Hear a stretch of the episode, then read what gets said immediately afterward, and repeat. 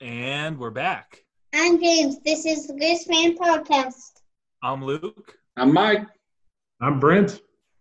I'm James. All right. Hey, James, how's school going this week? Good. Yeah. What is the weird game you found on the tablet with all the foreign countries playing against each other? Smart soccer. Smart soccer. Interesting. What? What happens in this game? Um, it's hard to explain. Who? What? Give us some of the countries that you've played. Um, Argentina, Australia, Brazil, Chile. All right. Anything else you want to tell us about? No. Hey James, James, we do uh, we did have a question from one of our listeners for you. What? Who's the better cook in your house, your mom or your dad? Well, my dad's really good at soup and mac and cheese. Soup and mac and cheese. Soup and mac and cheese. Perfect. I'm sold. I appreciate that. Perfect. Thanks, bud. See you, James. All right. Mike, I'm really excited uh, to show James Risk one of these days. Oh man, he'd be all about it. If you guys could find a way to play bit risk electronically, he could have a whole world. Uh, He just- Tycoon plays Risk electronically. Well, that's better than giving him anything with parlay, so we're good there. He just ran out the door and said, "Peace out." I don't know where this stuff comes from. Well, uh, another week, guys. Um, another exciting, uh, exciting show, an exciting guest. Um, Shaun Rainey from ABC Fox Montana um, is is joining us, which is great because obviously uh, Shaun hosts the Griz uh, Coaches Show every week, and um, ABC Fox has uh, almost all of the preseason games on on on their network. So. Shaun, glad to have you on uh, on the pod this week. Yeah, thanks for uh, thanks for having me, guys. I feel like I uh, kind of do little mini pod segments with Brint when we run into each other at the gym. If you add all of those up, it's probably like ten hours, which would equal kind of one of these episodes. So I think That seems about right. Yeah. that is that's basically the origin story of the pod anyway, so it fits right in. So, Shaun, what have you been doing uh, to keep yourself busy and employed uh, in the last month and a half? Yeah, it's kind of interesting. Like when it first happened, I remember, you know, I was down in Boise and for the Big Sky tournament, and that was just a wild couple days. That Wednesday night when Gobert, you know, was tested positive and they're bringing him off the court, and then the NBA kind of shuts down. I remember like we went out to just a couple uh, establishments in Boise, ran into you know a bunch of uh, you know Griz athletic department staff people, and we're like, man, I hope uh, you know baseball starts on time, um, you know, but we think it will. Like, you know, the Big Sky Conference. Oh yeah, we're, we're going to finish the tournament, no problem. Like they'll just play the NCAA tournament with no fans. Wake up the next morning and everything just shuts down, and it just happened so fast. And I remember driving back from Boise and being like, "What the hell am I going to cover? How much? How am I going to fill all this content when there's no sports going on?" Um, but it's actually um, it's been easier than I thought. Uh, a lot easier because while there's no live sporting events, the fact that it's now become acceptable to interview people via Skype or FaceTime or Zoom, I can do it way easier than physically having to like grab my camera gear and go meet them somewhere, set it up, and get it done. Like I can just call them in two seconds and bam. And it's become an acceptable way, which I think it might change in the future. And a lot we might have more of this. So it's actually been kind of easier in, in a way. Yeah, I mean, I think you're definitely right, and it definitely increases your your pool of interesting people to talk to. I would think. Yeah, and like, you know, we've been doing these rewinds. Like, you know, the Grays obviously have been doing the chalk talk, those classics and stuff, which have been awesome. Mm-hmm. And I've done a few as well. And it's been really easy to just like call up like former players and just like chat about it. And then you can just call up anybody. And I uh, I just talked to Will Cherry the other day. I'm going to be doing a couple on the uh, the 2012 and 2013 Griz championships against Weber State, talking about Damian Lillard and then, you know, Will Cherry senior year and stuff. And Will, I mean, we talked for, you know, 45 minutes about all sorts of stuff. And you just get so much more more content this way when normally I wouldn't be able to talk to him because it wasn't as acceptable to do a, like a Zoom or Skype or something. And obviously, like he's out and about and overseas and now back home, but you just never get to see those guys normally. So, so Shaun, give, give us like a little bit of your background, like your just kind of your path to where you're at now, um, just coming up in, in, in your sports journalism and, and whatnot. Yeah, so I always, I mean, I've obviously been obsessed with sports my whole life. I played pretty much every single sport growing up. Probably realized in uh, in high school that I wasn't going to be good enough at any of them to uh, to keep to keep playing. I was like, I was above average in every sport, but not great at any. And so I was like, I'm not going to be able to play in college or or do any of that. And so I was like, what can I do where I'm still around the game every day? So I always knew I wanted to get into to broadcast journalism stuff. And I actually had some family friends that are from Missoula, the Klusewiczes, um, who live out in Frenchtown. Um, you know, Jace, the, the youngest one, is going to be a senior at Sentinel and is a is a stud. His dad and uncle played for the Griz, and so when I was in junior high, I came up visited Missoula. I think I went to a game way back in the day. They, I think they were playing Fort Lewis, and they beat them by like hundred and I was like, all right, this is pretty cool. Like Washington Griz was loud and everything. It was like it was just as loud as going to games at you know Qualcomm, going to the Charger games because everything was just so close. And I was like, I want to go there. And so came to Montana. They had a great you know broadcast journalism program. Started at uh, KECI my senior year doing uh, half news, half sports, and knew for sure I did never I never wanted to do news. It was uh, not fun at all. And uh, and then it took me. Uh, I had to apply to ABC Fox Montana three times. They didn't hire me three different times. Um, and the, the the people that they hired instead of me were uh, were uh, interesting characters. One got a DUI right away. Another one left in three months. And I was like, wow. And they kept passing me over for all these hooligans. And uh, finally got it, and it's kind of stuck here ever since. I think uh, I'd had uh, we we field questions kind of at the end of the pod, but I did have uh, someone shoot me a note on Facebook, and they were just curious. Uh, do you like where do you see yourself? You know, feels like an interview question here. You know, five ten years is do you you want to stay in Missoula, or do you aspire to some bigger, better things? Yeah, a lot of people ask me that because you know the a common thing is like in our business is you just you, you try to quickly move up the ladder as fast as you can and it's kind of usually done by like you know two year contracts. You kind of sign two years here, go there, go here, go there. You know, well, I you know I married my wife. She's from Livingston. They're all you know they all still live in Montana and are very close to Montana. And you know I have two young kids and kind of settled down early. And I just never really felt like dragging dragging kids from place to place every two years. And uh, so I still have two years left on a four year contract you never know, but I would, you know, I would love to stay here um, if possible. I just, I, I've seen other sportscasters. They go on to bigger markets to experience it, but then they end up like coming back because they just know how great it is. So I'm, I'm, I'm happy here. I would love to stay here uh, as long as I can. So. You're the uh, Robin Selvig of Missoula sports journalism. I am the longest tenured guy here now, which is uh, you know, once once Derek Berkeley, uh, you know, switched over to to teaching and stuff, um, I am I am the last the last one. Perfect.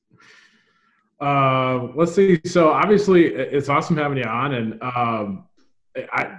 So you've been uh, obviously doing sports journalism here in Missoula for a, a good stretch now, and I think like a lot of times a lot of our listeners really just like just kind of entertaining or fun stories or just really memorable events from games you've covered or things you've done. So, uh, have you got any fun ones to share with us?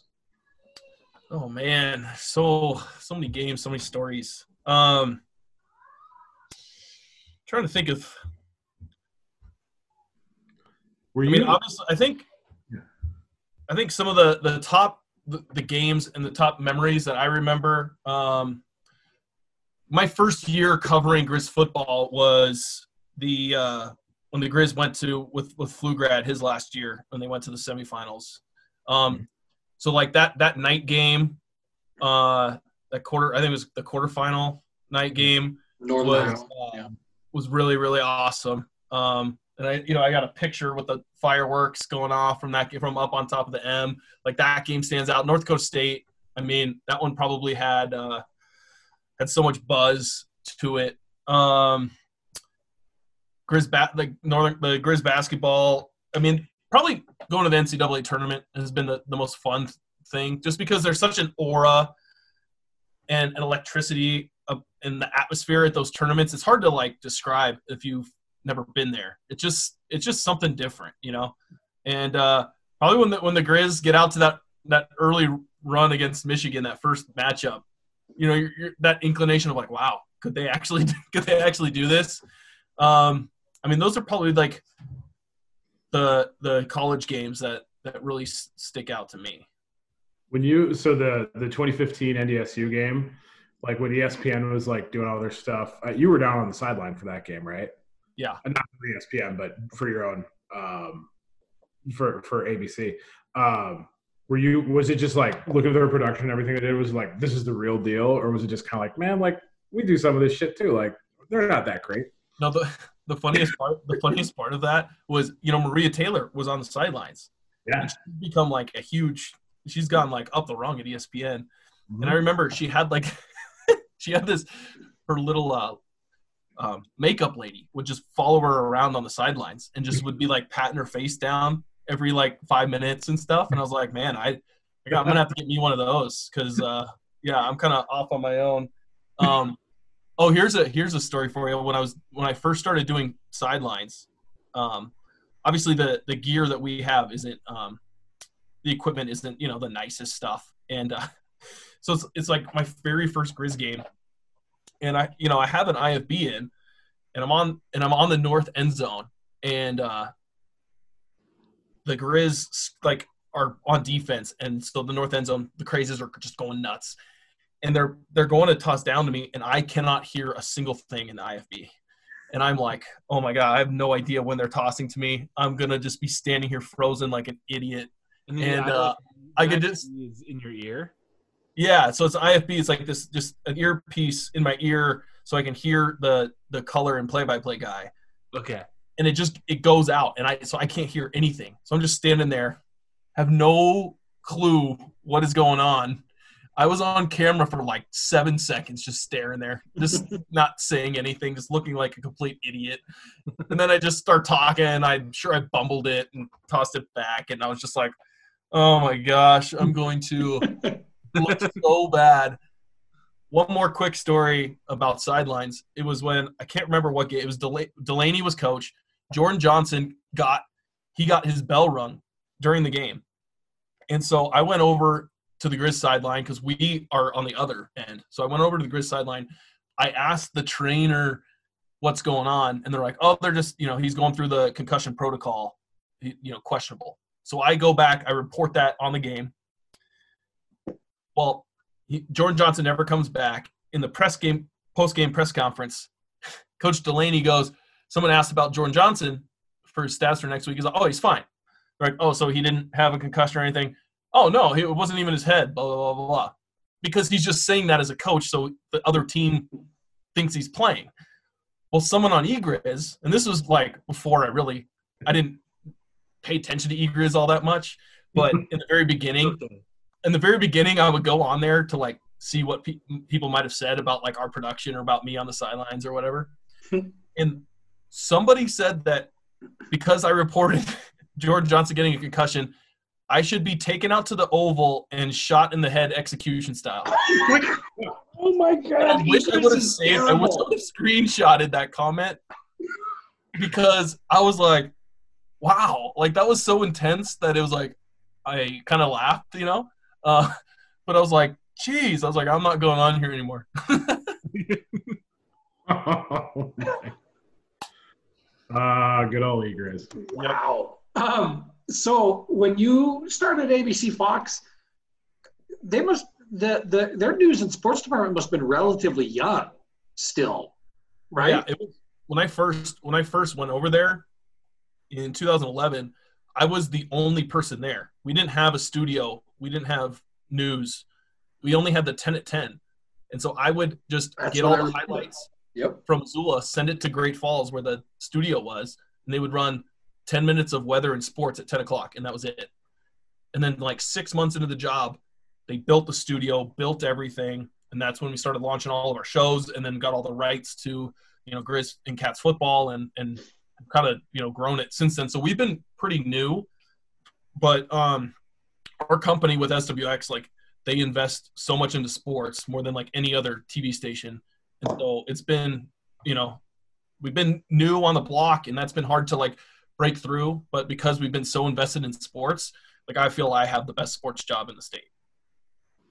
I, that's hard to disagree with, honestly. I think that the the network and then SWX and kind of the, I, I- don't think there's one that compares as far as working together and talking to each other and stuff like that. So you you obviously then were around um, because your channels were broadcasting the cat games in HD before before they had the Griz contract and, and another channel in town had it and wasn't in HD and that was like the biggest uh, the biggest complaint that you could ever find in Oh, the community. Yeah, I remember being in college and like watching the games on K-Pax, and it was just like you can't even see what's going on. Like it was the quality was so bad. I'm not here to like just bash on you know K-Pax or anything, but like No, it's just pre HD. I mean, it just yeah, it was just it was just so bad, and and they took they took a long time. Both them and KCI. We were we were on the air for news doing HD news for like a year and a half before they did, and uh, you know I think we've gotten our our productions down you know pretty pretty well. I'm pretty proud. In the beginning, you know, it was you know there's so many. I don't think people realize how many uh, people it takes to put on a game and, and how much setup and, and training it takes. And we've pretty much gotten it down to an art form now. Jason Munson, our, our SWX guru and producer, has gotten it gotten it down. We've got an awesome crew, and I, I think we put on a pretty good a pretty good product considering how small we are. You guys are actually able to stream stuff where apparently Root Sports can't figure that out. So Yeah. um, what's uh, what's your sort of what are your degrees of freedom when doing some of the what I think are uh, super interesting long form pieces? Like I was a big fan of the Prison Ball. yeah, that was great. Um, can you talk about maybe like one how you come up with the ideas and two like how do you have the time to do it among your day to day? Yeah, I don't have the time. um, but yeah, I love I love doing those long form pieces. You know, I did that. I did that the story on June Eastwood, the first transgender runner. Um, that both of those were about half an hour. Um, yeah, the prison ball one took a long time. We went, we took about three or four trips over to the Montana State Prison, and uh, of course, I came up. I thought of that idea like as football season was starting, and so I would it would basically just be like I'd have to work on it like a half an hour a day or an hour a day once I got all my regular duties done.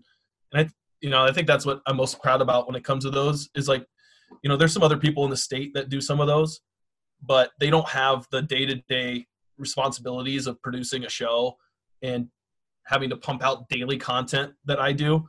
They kind of get to just go off and work on those and that's their sole priority. So for me to be able to like squeeze some of those in has been awesome. And it's really just like I'll just be sitting there and just be trying to think of of story ideas like for my for my newscast. Like I didn't think that prison ball one was going to be a, a big thing. I was just like, oh, it'd be kind of cool to see like what sports are like in the prison. And then when I got there and started talking to everybody, I was like, wow, this is this is a bigger story here. And then it kind of just grows into what it became. John, you were nominated for awards for that uh, production too, weren't you? Yeah, I was nominated for an Emmy. Um, it won it won uh, TV Program of the Year for Montana. The the June's Run is nominated for an Emmy. Um, we'll find out if I can take down the the big boys of like come up against like the Seahawks and the Mariners and Root Sports and a couple other things. So hopefully that one can uh, can bring it home. But yeah, As a as a Mariners fan, I can tell you I doubt they have any good content. To. Well, it's it's well the Mariners won one last year. It was they followed they followed Nelson Cruz and Robinson Cano down to the Dominican Republic and did a documentary on getting kids out of the Dominican Republic to play baseball. So I couldn't. Oh my! uh, Yeah, You're gonna compete with that. And, and this year it's it's Edgar Martinez's uh like Hall of Fame induction show and things like that. So we'll see. We'll see. not about how they're winning baseball games, that's for sure.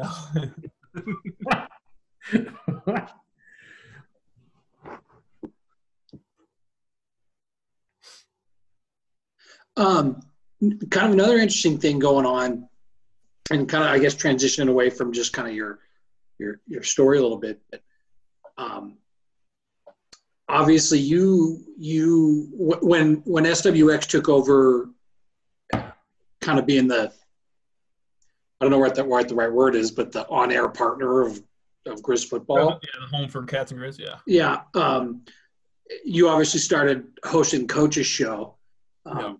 What goes into that? Like, how do you? I, mean, you guys do a better job. I think you've made it more personal than previous versions. But how do you kind of determine how you're doing that? You you brought Riley in at one point. Like, how do you kind of build that show? Yeah, that was uh the first the first few years of that. Um, I mean, it's it was basically just like two of us do the whole thing. Like we have to set it all up, shoot it all, edit it all, and the worst part about it, we have to have closed captioning for legal purposes. So I'd have to sit there for about five hours and type out every single word that was said in the whole entire show for closed captioning, and it was every Sunday I had to do it. So I would like miss a lot of football or like have to do it in between. I'd be in the edit bay. I'd be in the edit bay like watching a game and I'd run in the edit bay during commercial and try to bust out as much as I could in like 120 seconds and then run back and watch the game. And then, but I did, but I ended up being there all day. And I'm not like the fastest typer either. I was like, man, this is just bullshit. And uh, so it's kind of evolved since then. We've, um, you know, I, I kind of went in. I was like, look, I this is I can't do this. Like you're, I'm just gonna, you're gonna kill me, and I'm just gonna get run down by the end of football season. Um, so we've gotten a little bit of help since then, but yeah, I kind of really just wanted to to show off the the personality of a lot, a lot of the athletes because that's one of the luckiest positions that I'm in, especially with me when I get to like travel on the charter to all the away games and I'm just around the the players a lot more than other people. So you get to like know who they are as people and know like a lot of the you know the other side of them and the cooler side of them and so that's kind of like what i wanted to show um you know in that show and uh and then just get behind like away from all like the the coaches speak and the you know the chalk talk and we you know obviously there's some of that you got to you know recap games and, and things like that but just trying to have fun with it i love doing those mic'd up segments although coach Hauck has, has nixed that he hasn't let me um, mic any of the senses up. I, I keep I keep trying. I'm I'm gonna keep pressuring him every single year to let me, but uh, he hasn't yet. So uh, those but those are always fun. I mean, obviously, you know, we've noticed that with with Coach Hauck and like even Britt and I could attest. Like at QB Club, you know, with previous coaches, the assistants all used to come, and Yeah. they don't. Like it is Hauck is the voice, and everybody else. And I, I, I think that for the group he's got now, a bunch of veteran coaches, it's probably a, a favor to him. Like they probably appreciate not having to to talk or anything like that. But it has been interesting on the uh, on the chalk talk that they've been doing. You know, the former players who were in those games have been talking. It's been kind of fun to hear from them. So it is kind of a bummer to, you know, you get an interesting perspective from the offensive and defensive coordinators.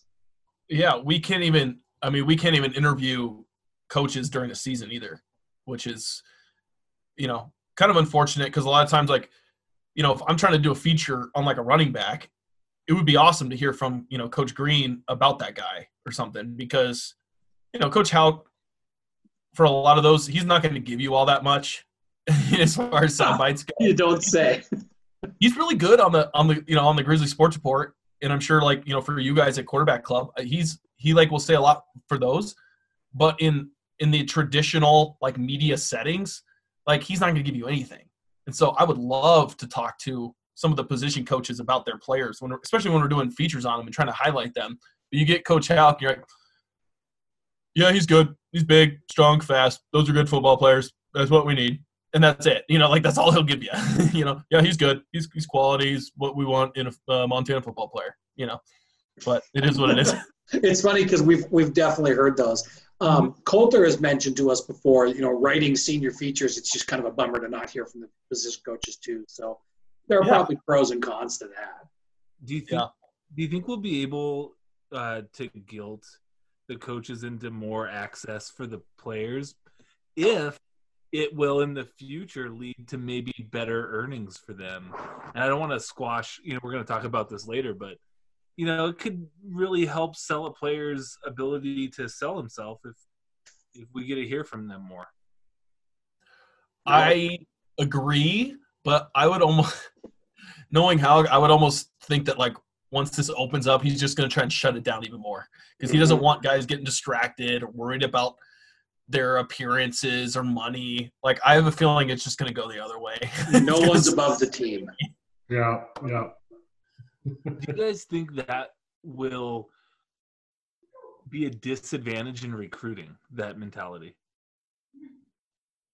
Um, not not if they just get back to get back to winning. You know, I think that's kind of the the bottom line. You know, if they can get if they if they truly start returning to dominance and just build on what they did last year, those are the kind of football players that he wants, and and I don't think any of else will matter as long as they win. Yeah, you look at like North Dakota State came out and said, if you're going to play for us at our level, but you can't like you can't do the likeness off your image. I mean, they'd say what right time in time out. We got the guys we wanted, the guys who wanted to come here and play and, and not just be hot shots, and people would do it. Now, if Northern Colorado said it, I don't know. I, don't know. I can't imagine they'd have a lot of people making money off their likeness, anyways. Well, but- that's what I was going to say. I mean, it's like the the number of teams at the FCS level that you really could go to and legitimately have any opportunity to make any endorsement money. It's probably got to be like five.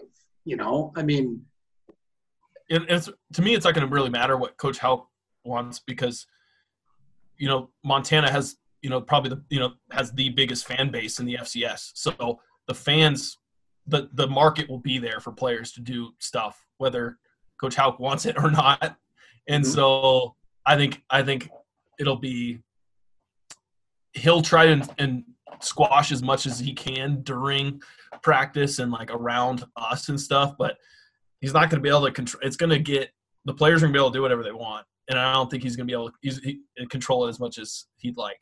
Mhm. Well, that's the thing. It's like you know, Brint, you mentioned like kind of saying no, we don't do it here.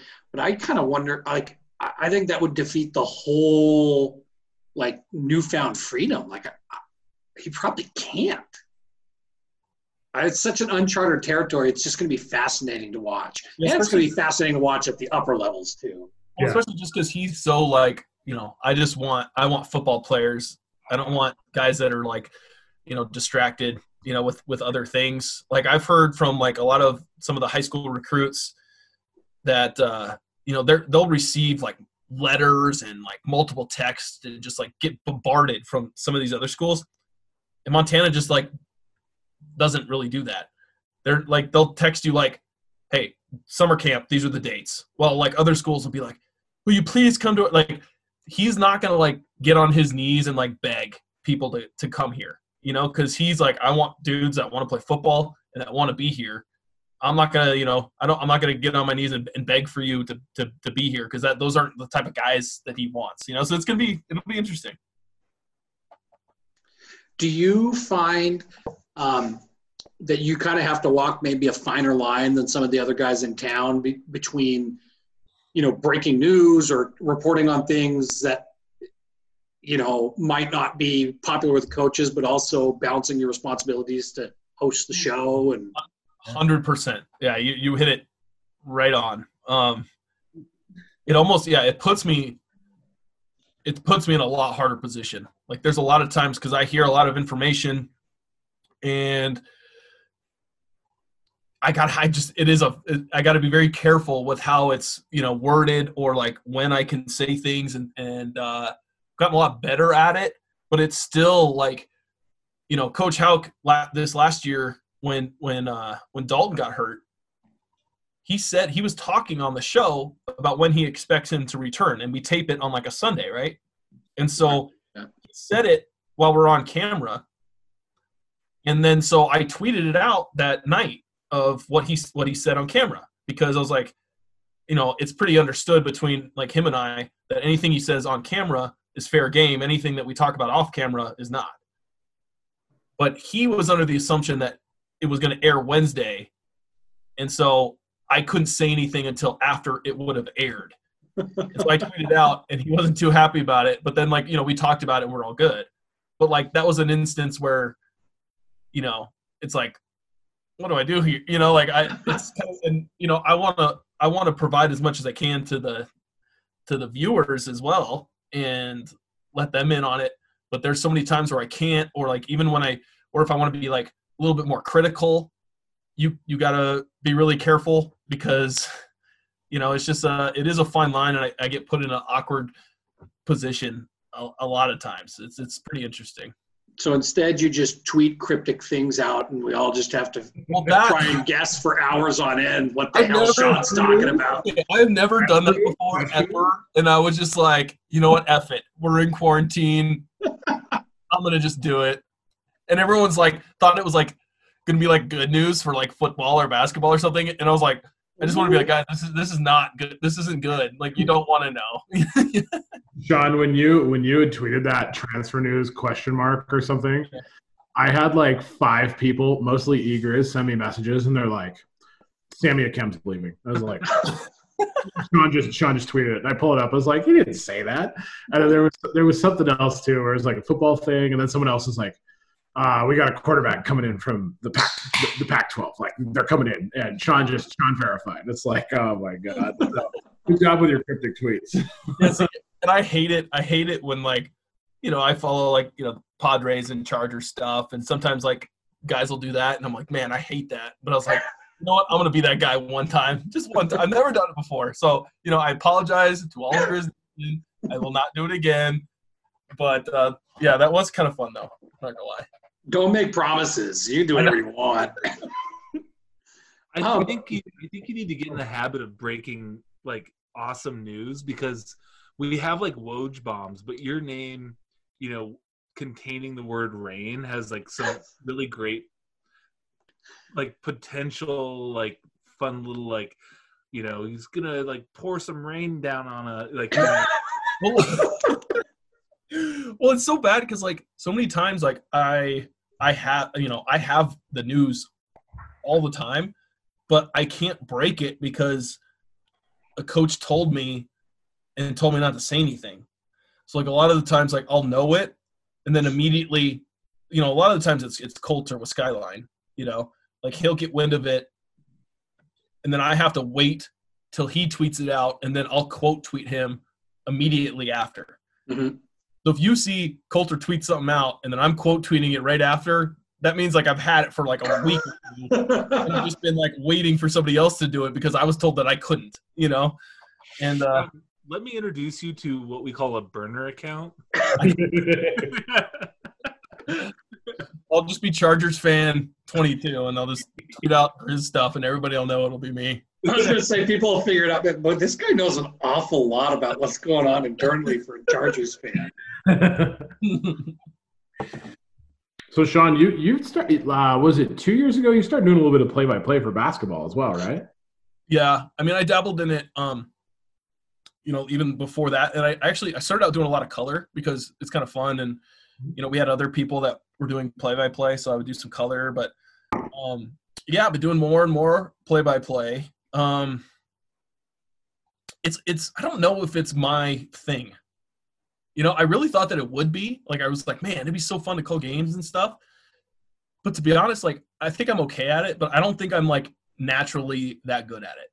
Like just to be honest, like I just feel like, you know, I'm very critical of myself and I feel like I do a, a pretty good job of a lot of those like long form stories and like doing a lot of like fun and creative stuff on the news and that kind of stuff.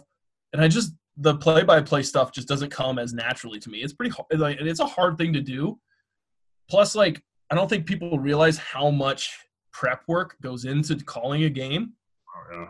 and a lot of the times like I got to call a game on you know a Friday a Friday night of high school football, and then I got to do sidelines for Griz on Saturday, and all my daily responsibilities of producing a show. So sometimes I'm like, oh my gosh, I got two games this week that I'm calling or being a part of, and it just like I don't have the time to do the necessary prep work to be as good as I can be. So sometimes I, I pass on it and and let other people do it. But yeah, it, I mean it's it's certainly fun and it goes by really fast and it's fun when you do it with somebody that you really have a good rapport with. But you know, I'm I'm getting better, but it's it's I wouldn't say it's like my natural thing. Gotcha. We should do a Griz fan pod game at some point. We should lobby for some game. That's the stuff that would be that would be fun. Like Vince and I, Vince Bagby, our SWX producer, like we used to be when he was at KCI, we'd be at like a high school game, and him and I would just jokingly start doing like the play by play in color and just you know saying ridiculous crap. And I was like, man, that would now that's where up my alley. You know, the proper stuff, not not, not as much. I have a brilliant. I think what I think is a. I think all my ideas are brilliant, but um, I think I have a good idea for you. You were a prolific uh, University of Montana intramural uh, participant, and I think it would be really funny if you brought cameras and filmed and did color and commentary like an for intramural game. intramural games because you could really call it out like oh like he misses again and fails to hustle back on defense but it'll be so loud that they'll be able to hear you pointing this stuff out That you know that would be pretty good. I might have to do that. I did that with um my son at T-ball, and uh and made fun of him because he said he was going to hit a home run and completely whiffed, and I you know would would uh be able to talk crap about my own kid, not the other kids, but we had some fun doing those. But yeah, I'll I'll have to do some uh, some intramurals and just uh make fun of everybody. That'd be great. two for 15 from behind the arc Man, Luke, that- there's some there there's some potential there. You, like set up somewhere where you can watch all the courts, like at a busy noon ball hour or something like that, and just Boy, he's taking polls and during timeouts. This is going to get interesting. treating like March Madness. Meanwhile, back on court one, the guy who's definitely not in college anymore. up on the track you have the bird's eye view It'd I love it. I'm gonna yeah. We'll have to look into that. So, what is the speaking of kind of obviously we're not getting a Griz fan pod commentary game this year because there isn't one, but file that away.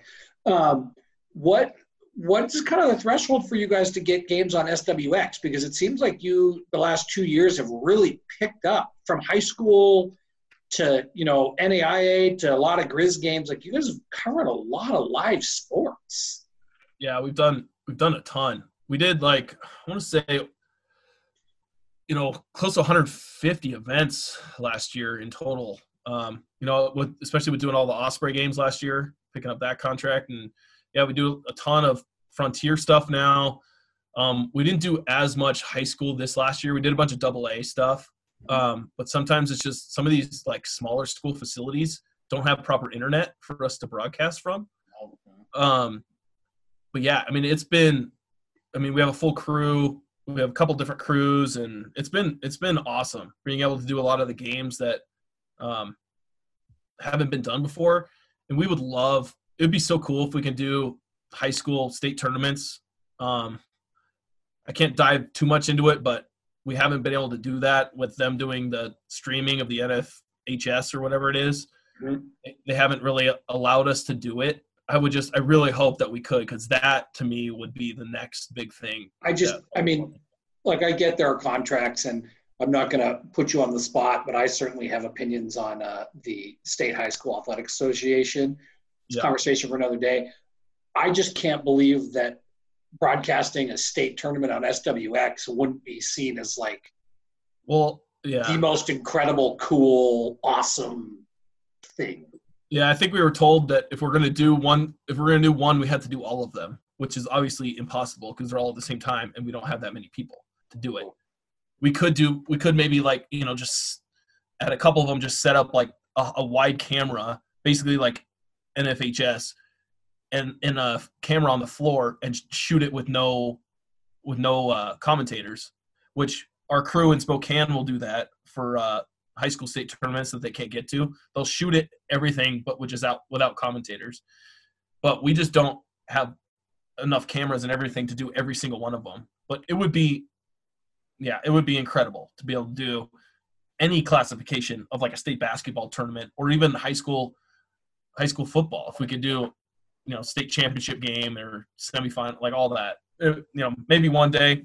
Not gonna hold my breath, but yeah, that is the one thing that I wish we could do that we can't or haven't. Interesting. Yeah, it doesn't surprise me to, to hear the the thought that if you do one, you got to do them all. But that lines up with some of my thoughts on that. So we're going to move to a different topic before I get people in trouble. um, what? Uh, let, let's dive into the the player endorsement stuff a little bit. Luke kind of Luke kind of hinted at it, but but Luke, do you want to kind of open that up a little bit more? Yeah, um, just there's a lot of like question marks um, with college sports now, like new question marks. But one of the lingering question marks is going to be the how different states or maybe the NCAA as a whole rolls out uh, the ability for players to make money on their likenesses. Um, obviously, the universities can't be involved; they can't facilitate this. Um, but it's going to, I think, change a lot about sports and maybe even amplify the amplify the magnitude of like the unfair playing advantage at each level and so um, some people are calling it like the end of college sports as we know it um, i'm not sure if it's going to be that dramatic or drastic but uh, it's uh, the hypotheticals are almost endless so missoula seems kind of situated strongly for our level. Um, but who knows? I mean, we just could become like a minor league program for Power Five conferences as well. What do you guys think? Well, you, you almost hit on another separate subject too, with the kind of ever-changing transfer rules. Yeah. Um, When's it? When's it going into effect? Next year. 21, right? Yeah. So fall 2021. Yeah. Same thing So with the transfer rule. So like I think the likeness will help Montana because I mean think about it. If you're if you're battling against other big sky schools, anybody besides Montana State, you're gonna have the advantage there, hands down. You're like, what are you gonna go to Portland State where nobody cares? Like nobody wants to watch a commercial with Davis Alexander, the quarterback. You know, like nobody's gonna know who he is. So Montana will have a leg up there. But yeah, when you're talking about that transfer rule, I think that is going to have a way bigger impact as far as at like a school like Montana goes. Obviously, that that the likeness thing's gonna be huge for the the players. But as far as like how Montana might look different in the future, I think that transfer rule could be huge because I think it you know Montana and the lower level schools for basketball and for FCS, it's to just be like the triple A in baseball. It's to be just a, a farm system where they're going to be trying to pluck as many guys as they as they can.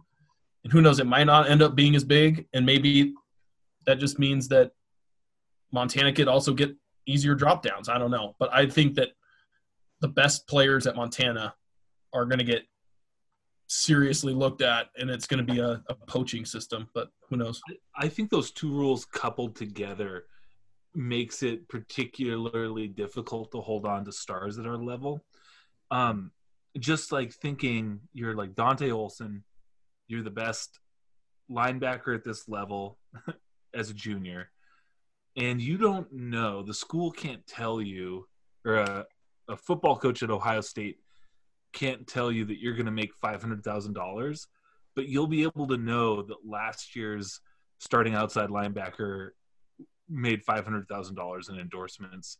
So if I go there, maybe there's a chance, you know, I'm going to make $500,000, which is actually not that far off from what Dante's going to make in the NFL next year if he makes a roster.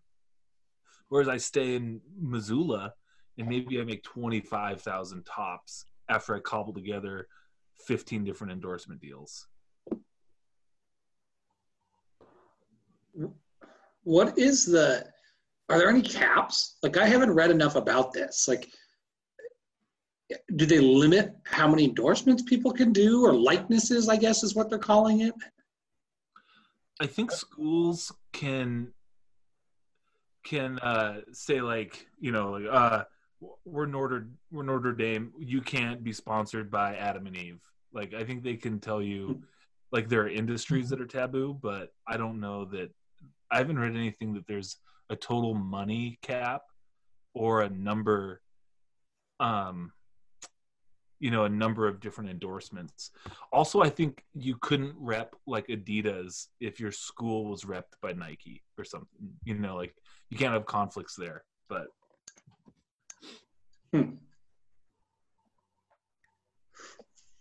Um, a- another All I place. know is that the, all I know is that the, the local commercials are going to be epic.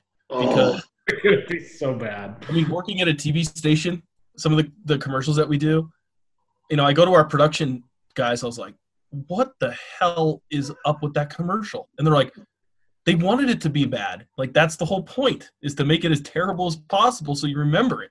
So I was like, oh man, some of these commercials with some of these some of these kids are going to be intentionally so bad, but it's going to be so awesome. Like, I'm going to run them in my sports cast because they're going to be so awesomely bad. It's going to be so great. Well you know the the griz vision segment where they're like singing like karaoke? Yeah. Uh-huh. they're so bad. The only like i think the only good personality i've ever seen was kyle davis. Like he kind of had like some on-screen talent. I was like yep that kid could transition to something. Like he'd be great on camera. Yeah. everyone else is horrible. Like ah it's yeah i think you guys are spot on. This is gonna be really funny mike mike brint are you guys gonna target anyone tell me right now um, I don't. I don't talk about advertising strategies with, with the competition. uh,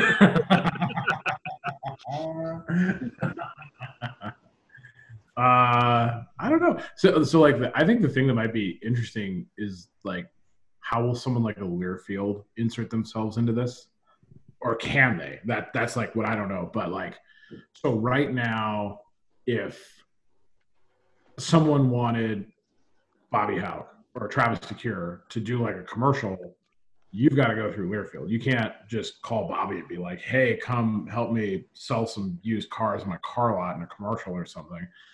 And of course, with all the licensing and all the stuff like that, like there's all these layers.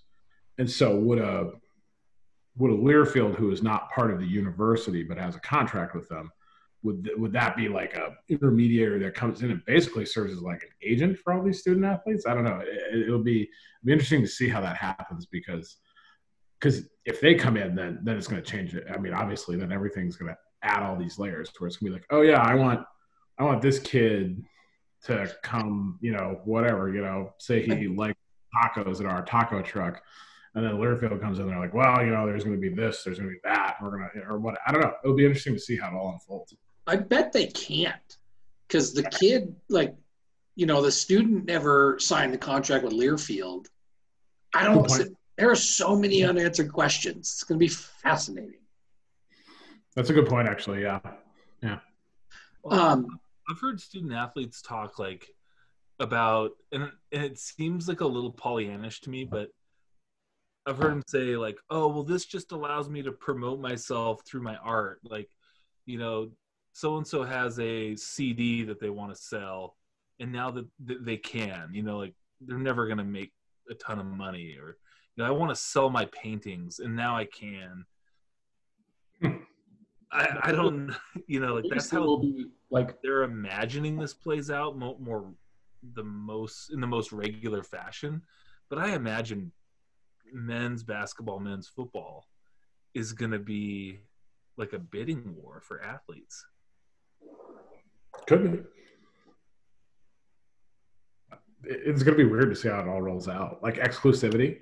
So, like, if I get, you know, starting point guard from the 21 season, could Mike not have him then? I don't know. For his ads. Like, I only want him doing my real estate ads. I don't know. that'd be par for the course, Brint. Jesus. the whatever it's going to be, the ads are going to be so horrifically bad. Um, I can't wait. They're going to be great. we were texting, talking about the show today, and I was asking Brint if he remembered the Joe Glenn Ollie's commercials, and I mean they were a different level of special. Um, I don't remember. You know, so uh, so you know Joe Glenn, who was, I think probably like the last like overly personable public relation head coach the football's had, right? oh yeah, Yeah. And I think Joe probably liked just being a member of the public and just being a local celebrity, maybe more than he liked being a head coach. I don't know. Uh, had these just terribly bad Ollie's commercials where he'd be pumping gas in his truck and he'd always like go in and he'd like hold up like a little box of like Skittles or something, or a bag of Skittles or a box of something. And He'd be like, I always got to bring home something for the wife and kids. And it was always just these just terribly cheesy, stupid ass commercials. But I mean, they had some sort of lasting power. So we're still talking about it. 20 the years later. interesting, the interesting thing will be in rec- in recruiting. Like, let's say there's like a you know big high school kid out of Montana, and he comes on a recruiting chip here, and all the boosters are like, "Hey, you come here, I'm going to guarantee you fifteen thousand dollars in commercials." Like that's where it could get pretty ugly. I don't, Oh, I don't know. You know what I mean? Yeah. And even if they say that, oh, they couldn't do that, it's like, how do How- yeah, how do you not? Like, how do you prevent that? you can't. Ugh. Yeah. Yeah, so like whatever university has like the billionaire willing to waste the most money wins.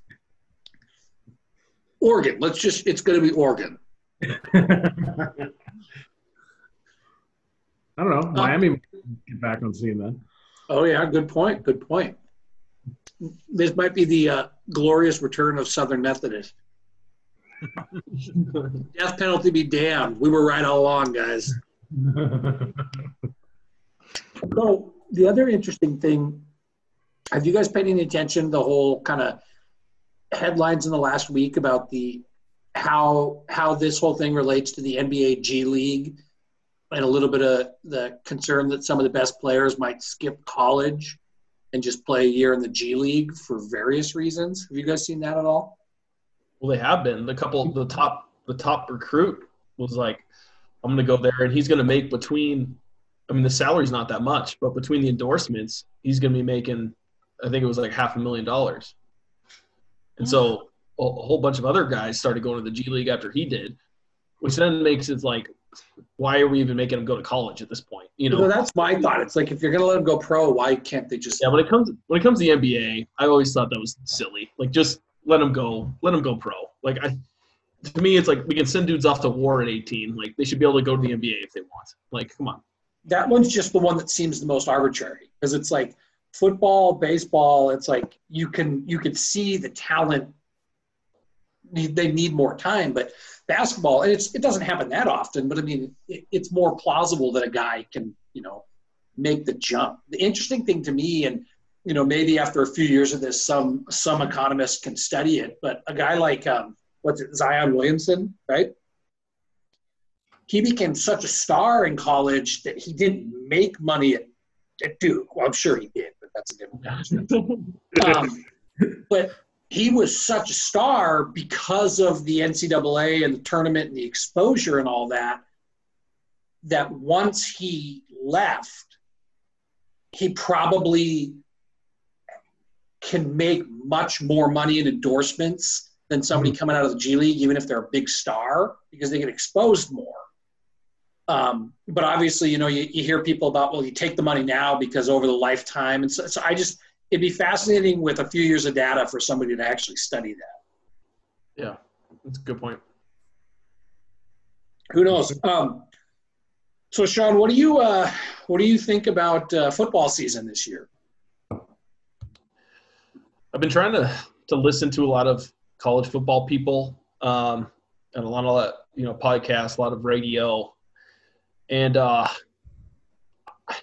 I'm gonna be I'm I'm gonna take the uh, the pessimistic approach, and if we end up getting college football, then I'll be happy.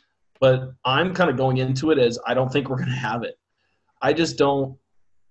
I think with pro sports, you can play without fans, and they can make money off of TV and they're professional athletes. So if they test positive or if someone gets sick and you know god forbid dies they're pro athletes so they kind of like you know sign a contract they're kind of signing up for it. With college i just don't see i mean we're not going to have full attendance this fall. Like there's just no way that there's going to be 27000 so even if there's half attendance like I, I just i don't see how you go throughout a season without one player testing positive. And if a player tests positive then what the hell are you going to do?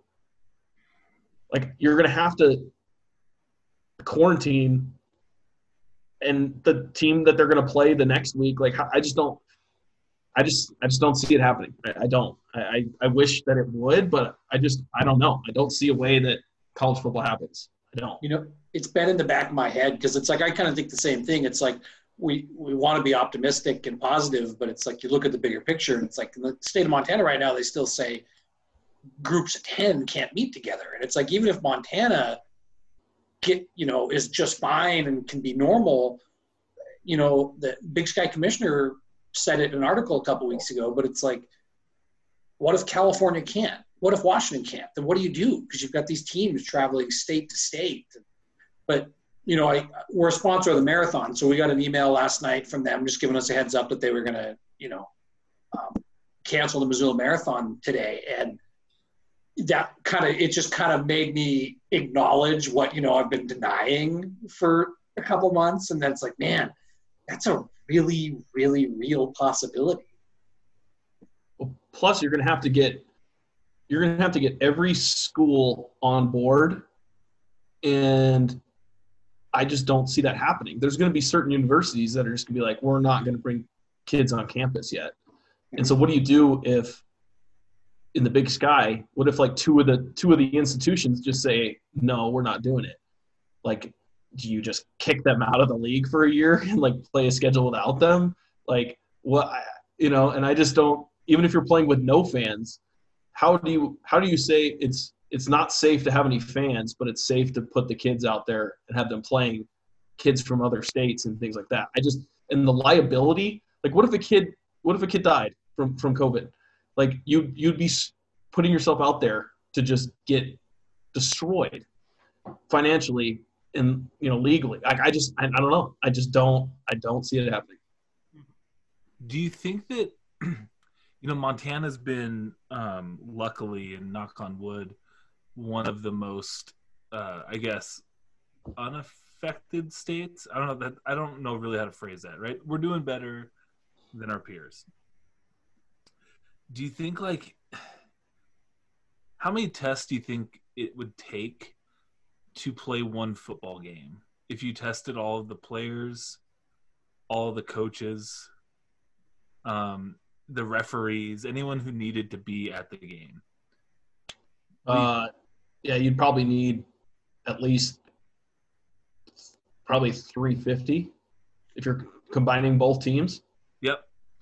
at least. So I, I still think this leaves an opportunity for a for a Bobcat Griz game.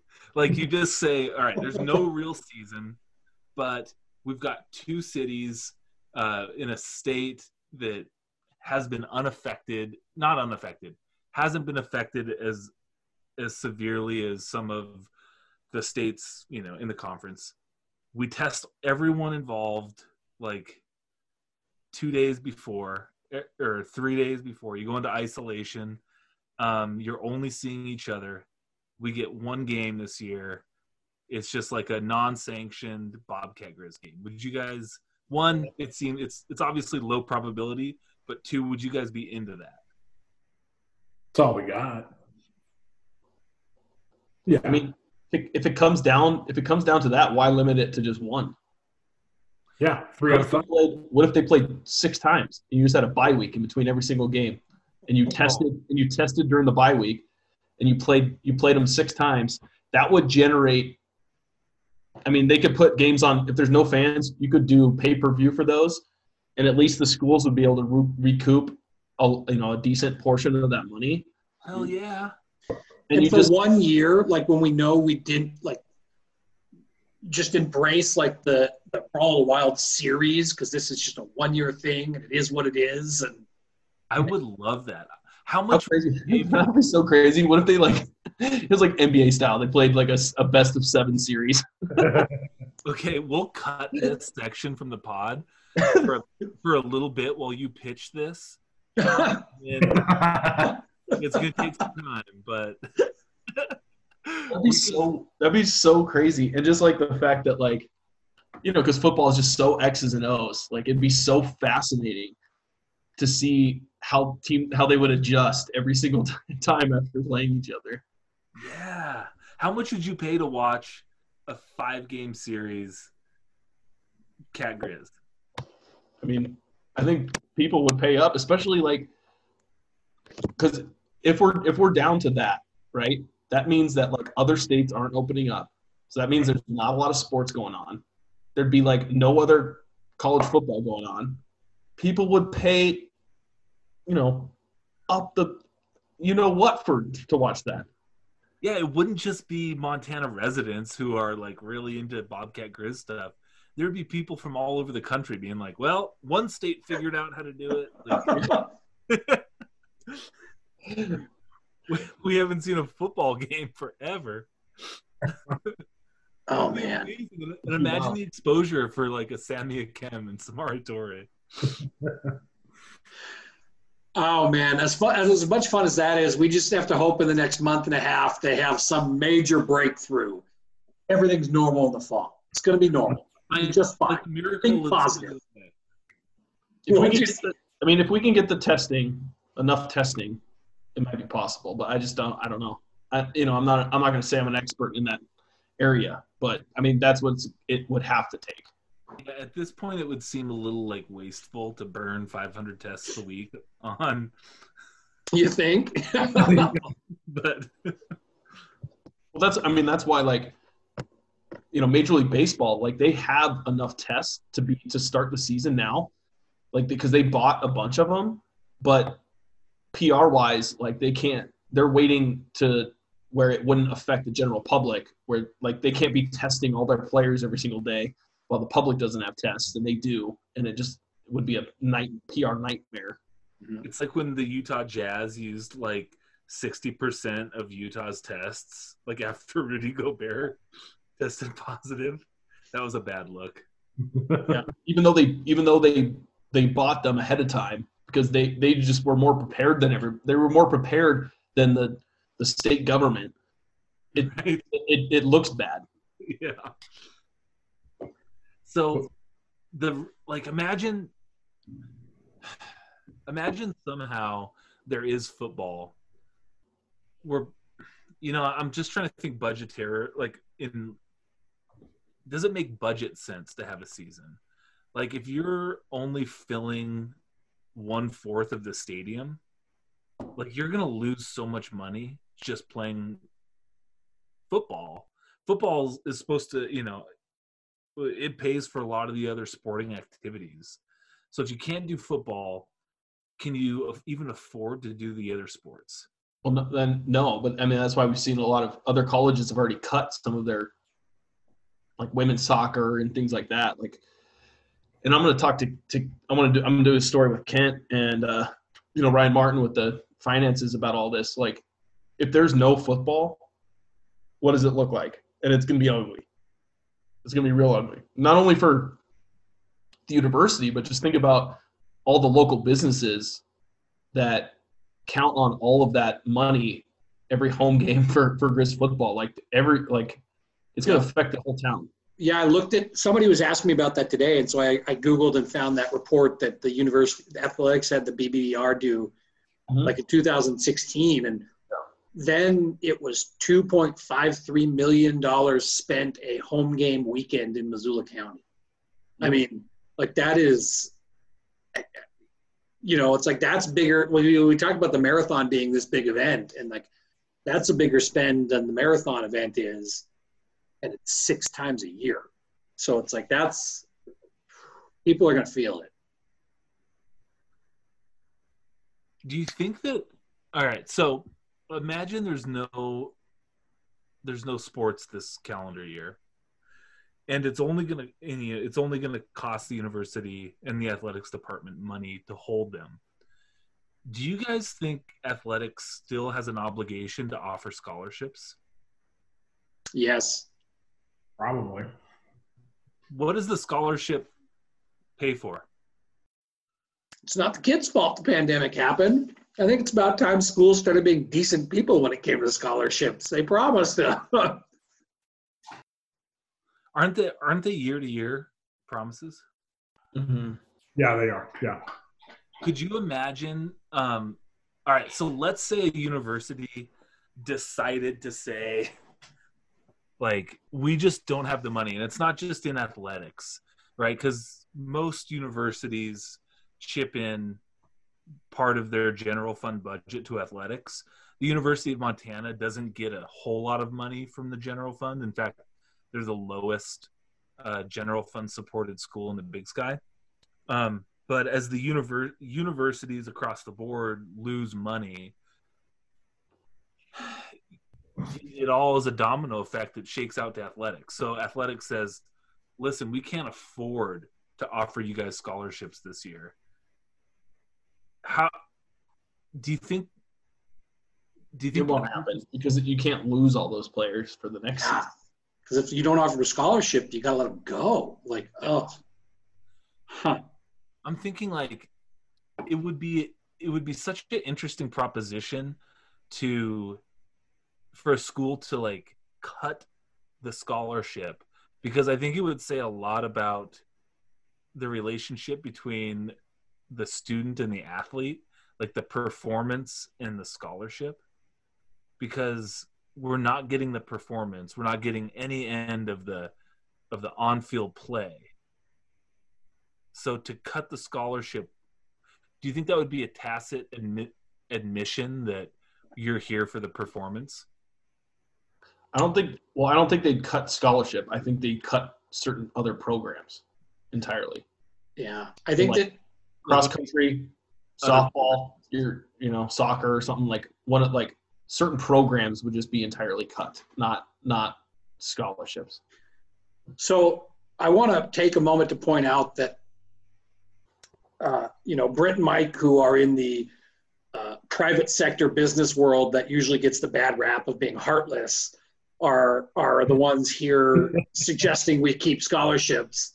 And you know, Luke, the Luke, the do the do gooder with the good good heart, who's educating our youth, is like, we're gonna cut their scholarships and take it away. So I'm just I'm just gonna say who's heartless and who's not here. You're rep- you're misrepresenting the hypothetical, and you know. Um, I think it's interesting, and I, I actually kind of wonder because, and and maybe this is where I put my conspiracy hat on a little bit. I think that there is going to be a lot of unfortunate things that happen because of all of this in in, in our world, like business, athletics, education, whatever.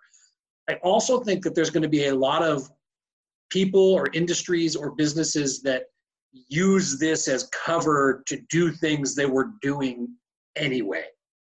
Um, and and we could go off on that, but Yeah, I really wonder if we won't see some push from some schools uh, to get the NCAA to lower um, sponsored sports requirements at some of the levels, because you know FCS you have to sponsor X number of sports, and then to meet Title IX you know the schools have to do a few more like montana you know that's why we have soccer and softball and msu does it.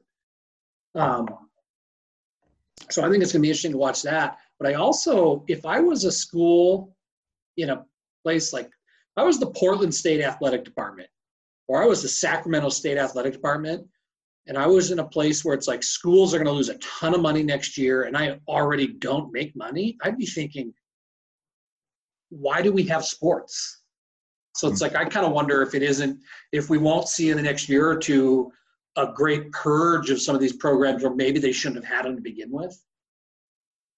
Hmm. Would that fall under like institutions using this as cover to do the things that they are have always wanted to do? Yes. In some cases, but in some cases it might be as simple as like, hey, look, the university system in California got hammered and is hemorrhaging money because of this, we can't justify spending millions of extra dollars on athletics departments. You know, I'm not saying it's going to happen, but it's like, why why should California fund so many athletic departments? And you could make the same argument even you know for some of the smaller Montana schools. Sure. Would anyone miss Sac State and Portland State if they weren't in the Big Sky? No, no, not at all. it would be interesting to have to to have that debate on you know like scholarship sports um oftentimes adds diversity to a school it's super you know important to give a- to have broad access you know like it would be it would be interesting to know where certain schools uh what price tag they would put on on something like that. Um and i and i also just wonder too like the the paradigm of student versus athlete is always in my mind.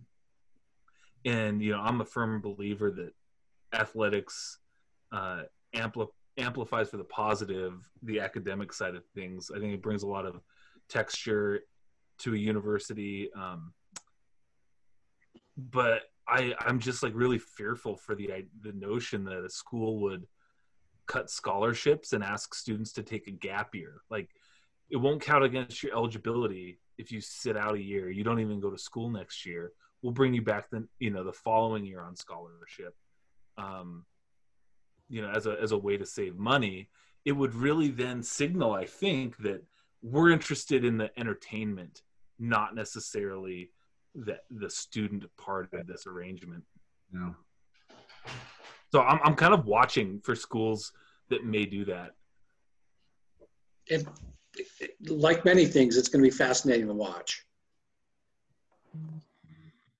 Um, feel like we've we've we've thoroughly depressed ourselves with these topics, and we need to transfer back to something uh, kind of exciting.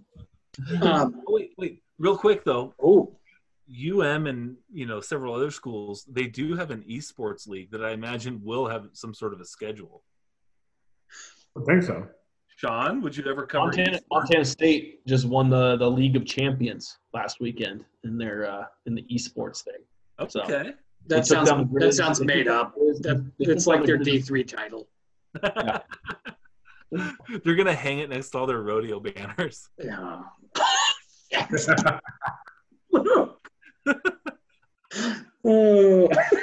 What what does it take to win the League of Champions? Is it is it like one platform or is it like a like a I don't- multi? I don't know. I didn't watch it. It's on Twitch, and I don't. I don't. I've never been on Twitch. I don't really know. I mean, I know what it is, but I don't know.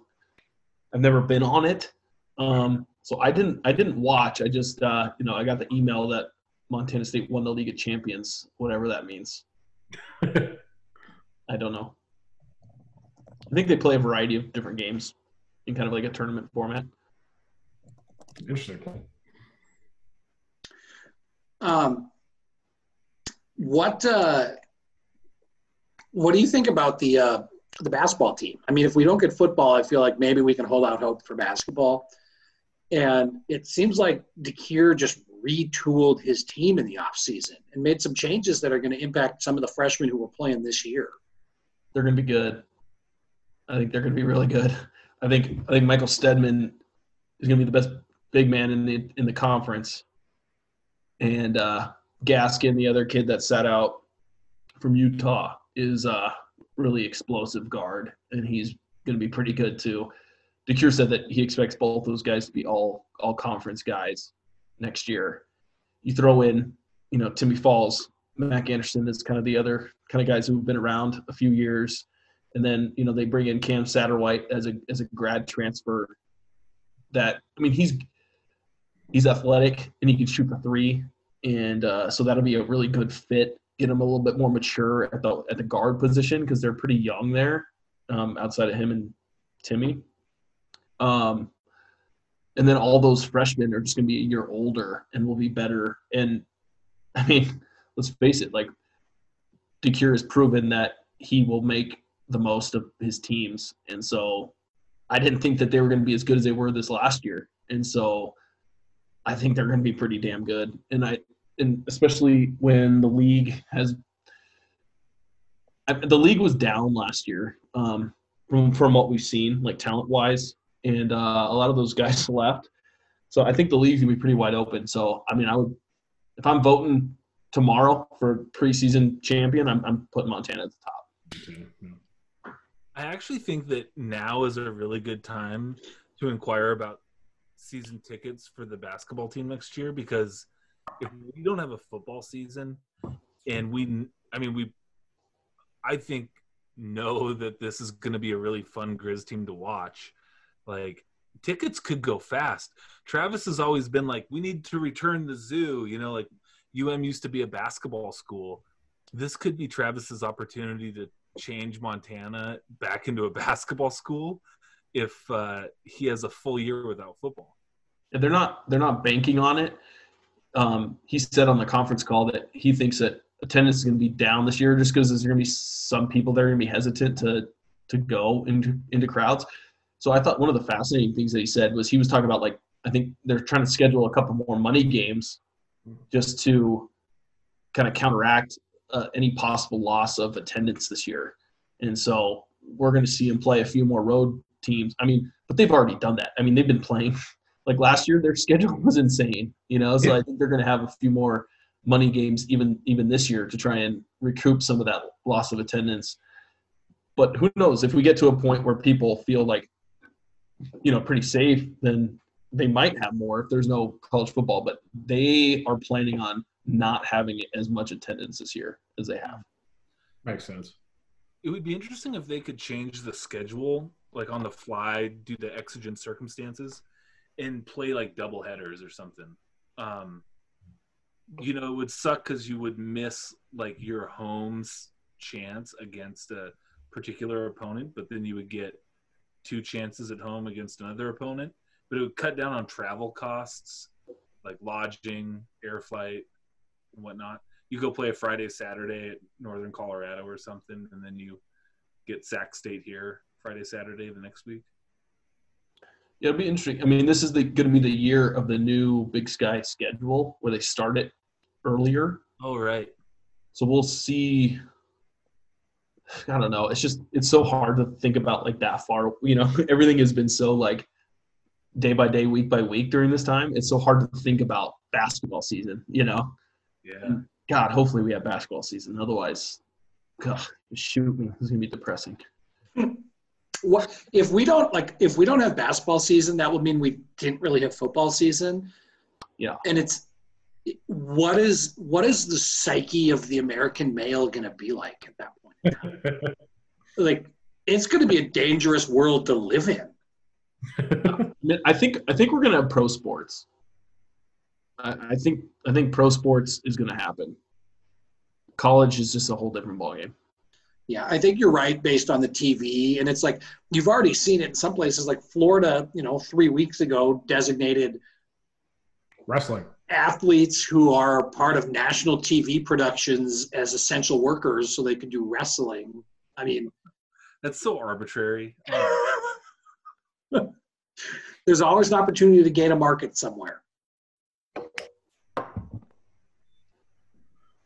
Um,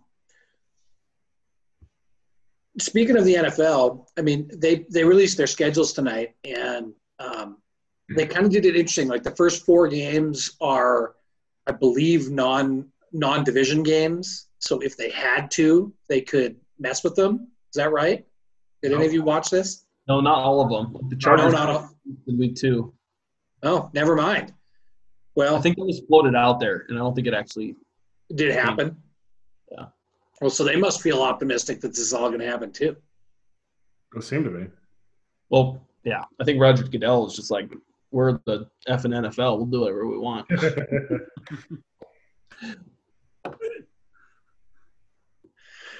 Uh, yeah, it seems to be working for him. Um, it's going to be interesting to watch watch that all unfold. But I think that what's kind of a bummer in all this, and, and we kind of talked about this last week on, on the pod, but I think not being able to do workouts and local pro days and stuff like that hurt guys like Dante from from getting drafted. But now they don't have off-season workout programs for the most part. Like they, so it's like it's going to hurt these guys' chances to make the teams because they're unknowns. And I, that's kind of one thing that like I, I fear for some of these guys, Dante included, is it's like, are they just going to be this unlucky victim of circumstance?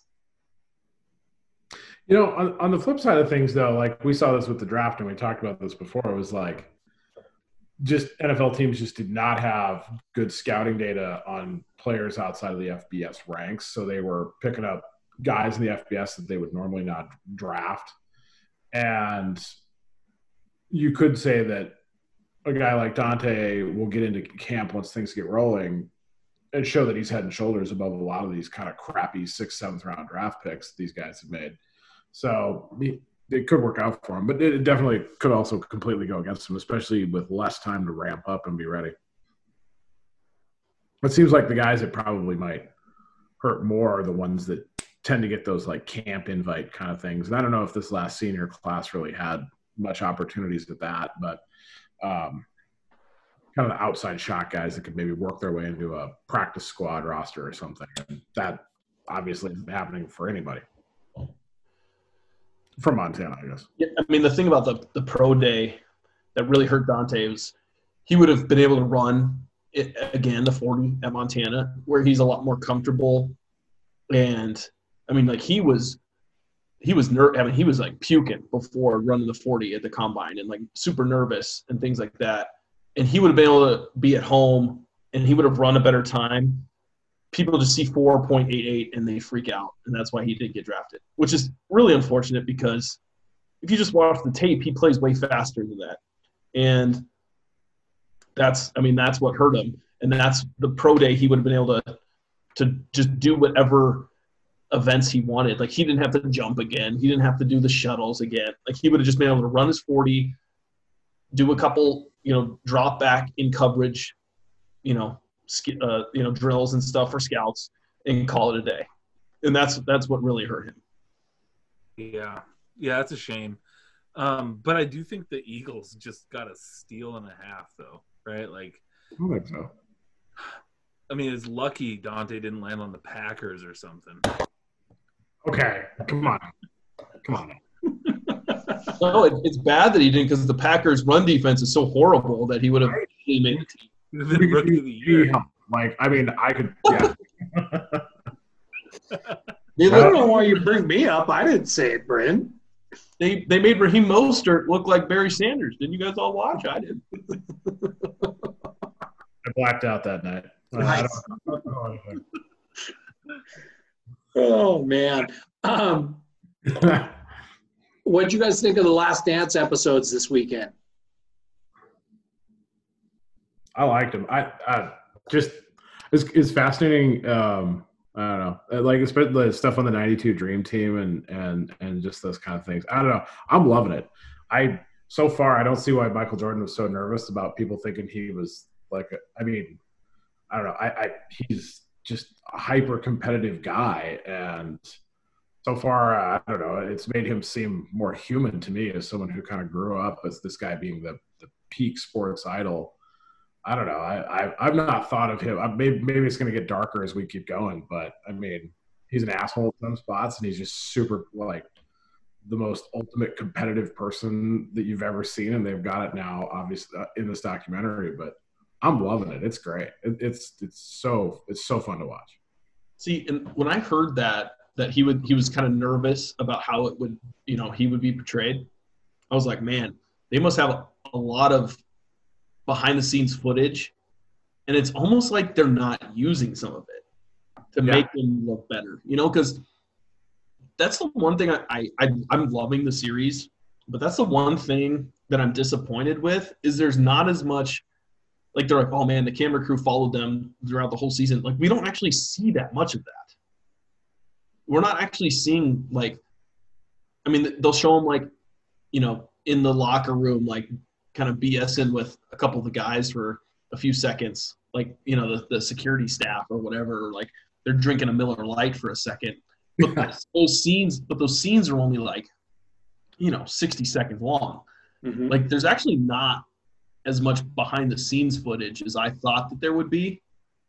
And I guess like somebody that's like put together some documentary, like obviously not at this magnitude, but I was hoping to see a lot of that because when you talk to a lot of like big time Michael Jordan people that know a lot about him, they're like, I'm not really learning that much Hmm. from any of this. Like a lot of this is all stuff that I already know. And so to me, like I kind of wanted to see more of the behind the scenes stuff. But Well, It I seemed- bet he still had like authority to cut scenes, right? Like, I mean, he says, "Oh no, I'm gonna, you know, I'm not gonna look so good," but this is a owner of an NBA team, billionaire. He knows like how to say the right thing in public. You know, he's been in front of the media his entire life. Yeah. I think I think it's all uh, like a sham.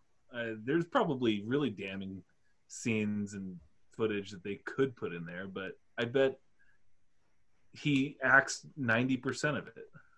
Yeah, it, it- it's interesting because it seems like, especially what was it, kind of the end of episode five, where a little bit of him, you know, not weighing in on the North Carolina Senate race, and then Yeah. he treated Toni Kukoc in the um, in the Olympics, and and then. And, and so just kind of like some little light things, but they really don't. They didn't. There's. It's just like, or here's here he is making fun of Jerry Krause again, which he does like all the time. But it's like it's just yeah, there's not like a real deep dive into a lot of that stuff. Yeah, and I don't know if there will. They also won't mention his shitty games, and I'm a Bulls fan and a huge Jordan fan, but when they went down 0-2 to the Knicks, Yeah, game three fucking sucked. He was like three for 18 from the field. And it's a huge conspiracy among NBA fans that he got like 16 free throws that game.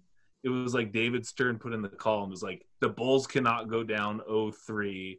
Like, this would be horrible. Jordan played a miserable game, and the Bulls still ended up winning it, right? Like, they won't mention any of that stuff. Um, I don't know. I, I think it makes him more uh, human to know that he may have bricked a shot once in once in a while. yeah, I, I thought the the Senate race stuff was pretty fascinating though, and about Oh, yeah. and about his image and how you know the joke i mean the most controversial thing was like you know the republicans buy shoes as well. And you know they kind of made it out where you know he says that that was like a joke like in jest with guys like on the bus or something like that. Yeah. but to me i thought it pretty interesting. The one thing that i kind of contradicted michael on was he said that he just wanted to be a basketball player. He didn't want to focus on anything else. Like he just wanted to hoop and work on his craft. But at the same time he like was so worried about covering up the reebok logo on, on team usa like he was so worried about his image as he should have been.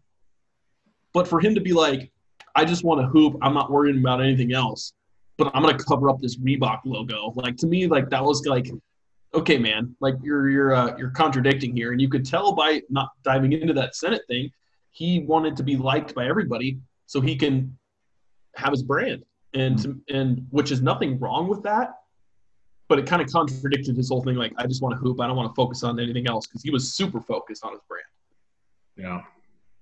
Do you guys remember when he showed up in the Michael Jackson music video Jam? yeah, of course. Do you think we're gonna see any of that? i don't know i heard i heard this next episode is um like the most powerful because it goes into his dad dying oh, okay. I was- well, that's about what we'd be at in the series, the way they're doing it. So that makes sense. but the one thing to me also that i took away is like could you have imagined if he signed with adidas like what would the what would, What the, would the world? Yeah. what would the landscape of sports memorabilia and even him in general like what would it look it would be so much like adidas would be the number one sports thing today And what would Nike be? Would Nike be just some running niche like they were when they signed him? You know, they they nike would be like converse or something or New Balance or something like yeah that. it'd be it's crazy to think about that Did you guys get emotional seeing Kobe Bryant? No, but I mean, it's it's I, I don't necessarily get emotional on things like that, but it, it's kind of a reminder of like Oh yeah, that happened this year. Holy crap! Yeah, yeah. It was weird. It was weird listening to him talk, you know, because he's like he's talking as if like it's in the present day and he's not gone. You know, Mhm. it's like that part of it was kind of weird. The like going back thing on him, like I didn't get like too emotional. I did find it pretty interesting that like they were all talking about Kobe and like not nervous about Kobe, but they were so focused on him at that All Star game when he was just in his second year. You know, so like they all those dudes knew how special he was early on. Like that was pretty interesting to hear. That was. Yeah. it was kind of interesting to hear Jordan kind of talk. Like clearly, he was playing both sides of that room because, like, to the kind of the older guys, it was kind of like this guy's going to shoot it, you know, and they're all kind of. But at the same time, he's like kind of telling them, "It's like, hey, I got you," kind of quietly and keep in touch because it's like he recognizes like that was him, you know. He went through that with his teammates and with the people in the league, and uh, that was kind of fascinating to me. And kind of one thing that's been kind of fun to me, but I'm I'm very casual NBA fan, but it's just it's been kind of fun to watch the insight into the overlaps of Jordan's career with the guys who came before him, and then some of the guys who came as Jordan was, you know, I mean, he could have played a lot more years, but I mean, as as I guess he was wrapping up is maybe the right word Mhm. the first or the second time. Um, Luke, I do have a question for you. Since you're a, a lifelong Bulls fan, who uh, who's better, Michael Jordan or LeBron James? Impossible to say, Mike. You can't compare eras. Bullshit. You have a take on this. I've been it's been reported to me by people. You are either a troll or you have a take. So spit it out. You know I'm a troll, Mike. no, I, I mean I don't know. I think it's so hard to compare eras. I mean, I, I could bore you to death with why it's not fair to compare eras. Like, I don't know, where do you want to start? I mean, but I think they're both phenomenal players. I think no one has been like LeBron James. No one was like Michael Jordan. Um, I mean, maybe Dr. J a little bit, but um, you know, all of the things that we give, all of the plaudits that we can lump on Kobe or LeBron, they all like generated. They all go through Michael. You heard Kobe say it is like, I am Michael, or you know, I tried to be like Mike. Um, I think in some respects, Jordan or LeBron James tried to be like Mike. He tried to be like Magic Johnson too. Um, so it's really it's so tough. And then you want to get into the details and say like, there's no hand checking then, or you know, now there's zone defense. Uh, Jordan played in a watered down NBA with two like expansion teams. Um, you know, you heard Jordan say when I came into the league, people were drinking beers at halftime. Like, is it that you know he played against smokers and drinkers and like unathletic white guys, and LeBron James is playing against like six foot seven, like defensive monsters who could switch any you know any screen. Like, I think it's just so impossible to compare eras. If Jordan knew about the efficiencies of the three point line, he would have shot 100,000 threes every summer and became the best three point shooter we've ever seen up until probably Steph Curry. Um, so I think it's just impossible to compare. I think what we do know is no one was as competitive as Jordan. Like that guy was wanted to win everything. So I don't know. Yeah. I'm, what in you- that- I'm kind of in that in that same boat. I mean, Jordan is the he's the OG goat. Like he was just kind of like the original. He kind of broke the mold and was like that Air Jordan and kind of just like set the tone for like that dynamic guard who had the ball that was a scorer. And everybody like he he just came around at a time and he just like transcended this whole sport that he will always be the GOAT. Even though I personally think that Michael that uh, LeBron James is the more talented, well-rounded basketball player, I will still say that Michael Jordan is the go, just because of how he kind of transcended the sport and what he did for the NBA. Yeah, he he changed the game, and it's you see it in the documentary uh, when he's drafted. People are like, "Ah, oh, you know, too bad he wasn't seven foot tall." Like then, you know, he could change a game or he could lead a team by himself. Well, like Michael Jordan changed the way we play basketball.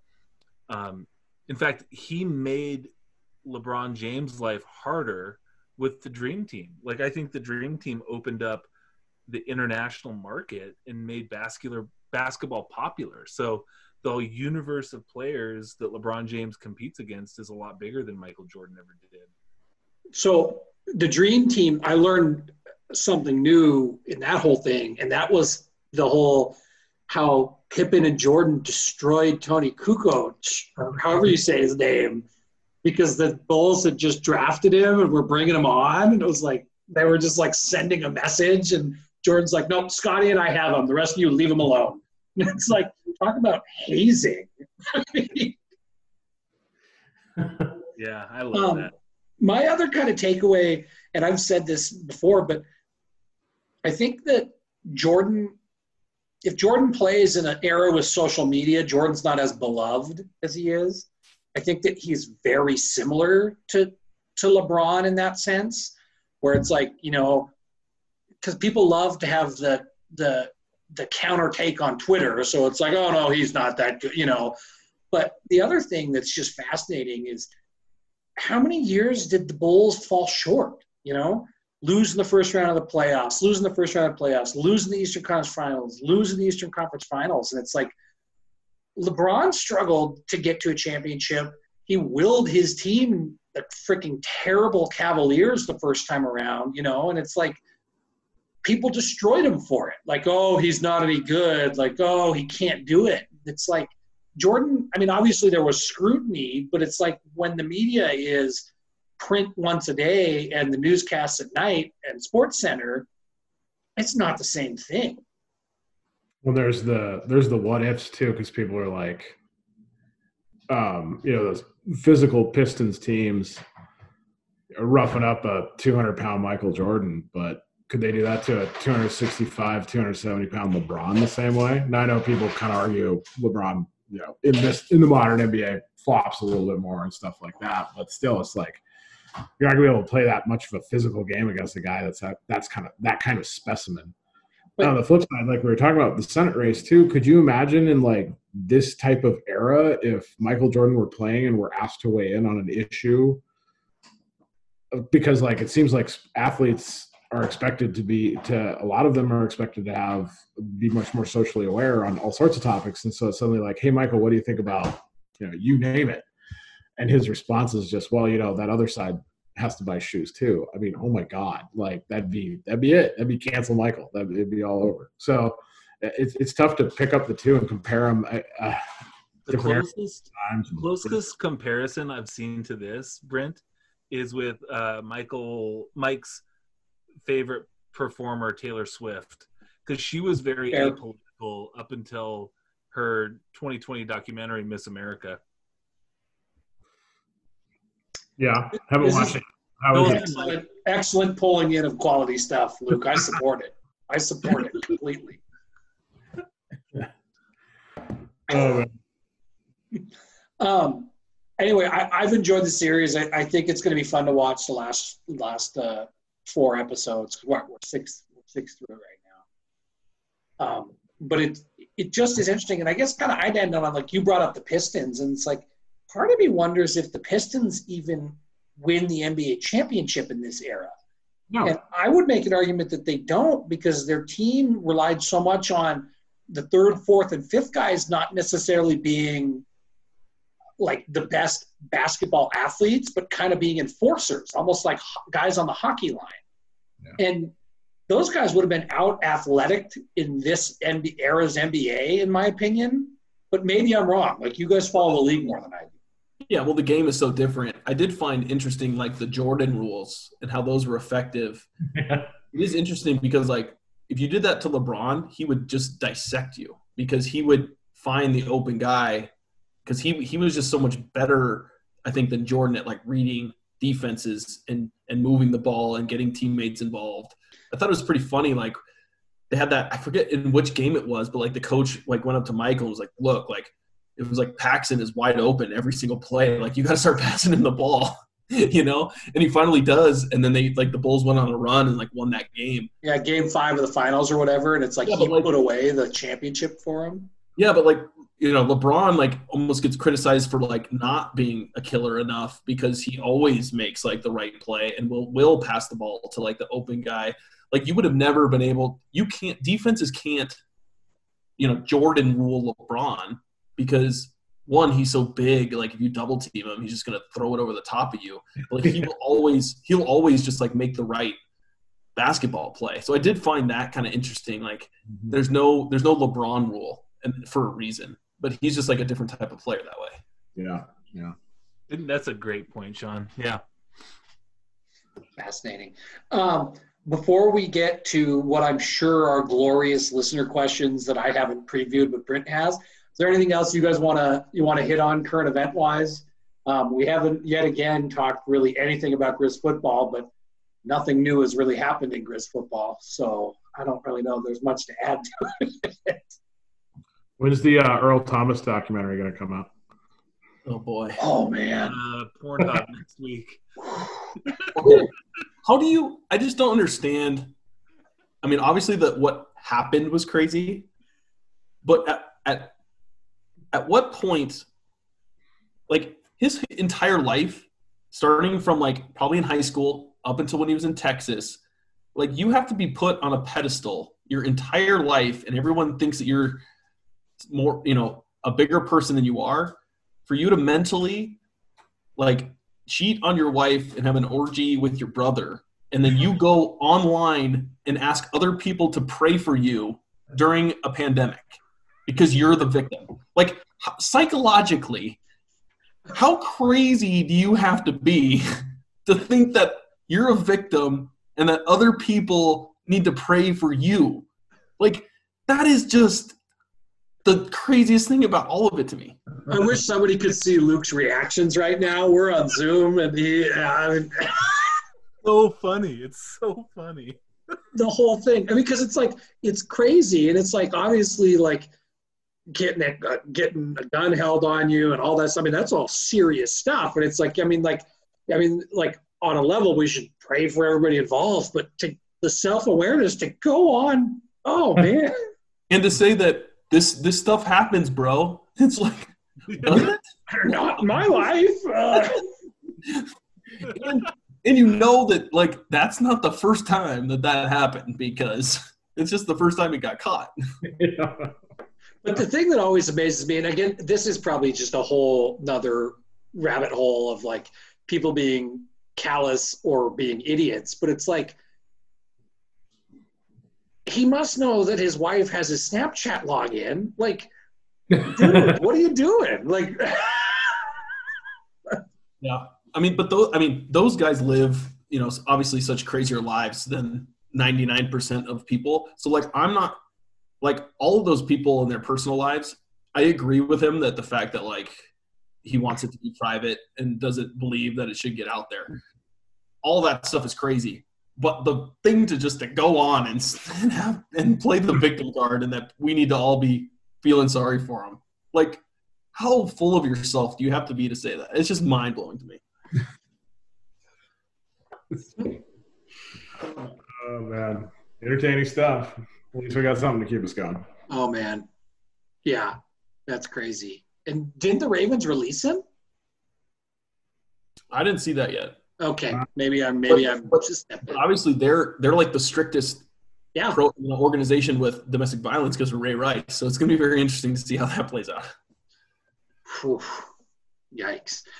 Brint, on that note, um, what do uh, what do the wonderful people of Egriz have for us today?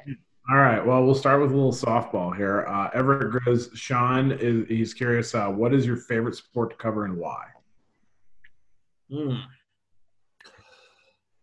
i'm going to go basketball because as much as i love football sometimes you're freezing outside and the shooting, you know, a camera conditions aren't the best.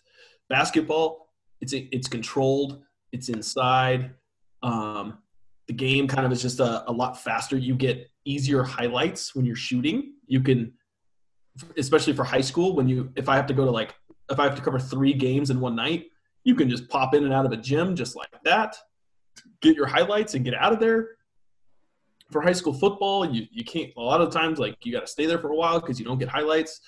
Um, so I'm gonna go. I'm gonna go basketball. Basketball season's a lot of fun. Plus, being in Missoula when it comes to like high school sports, like obviously like there's a lot. There's just more teams. So like there's a lot better teams in Missoula when it comes to basketball.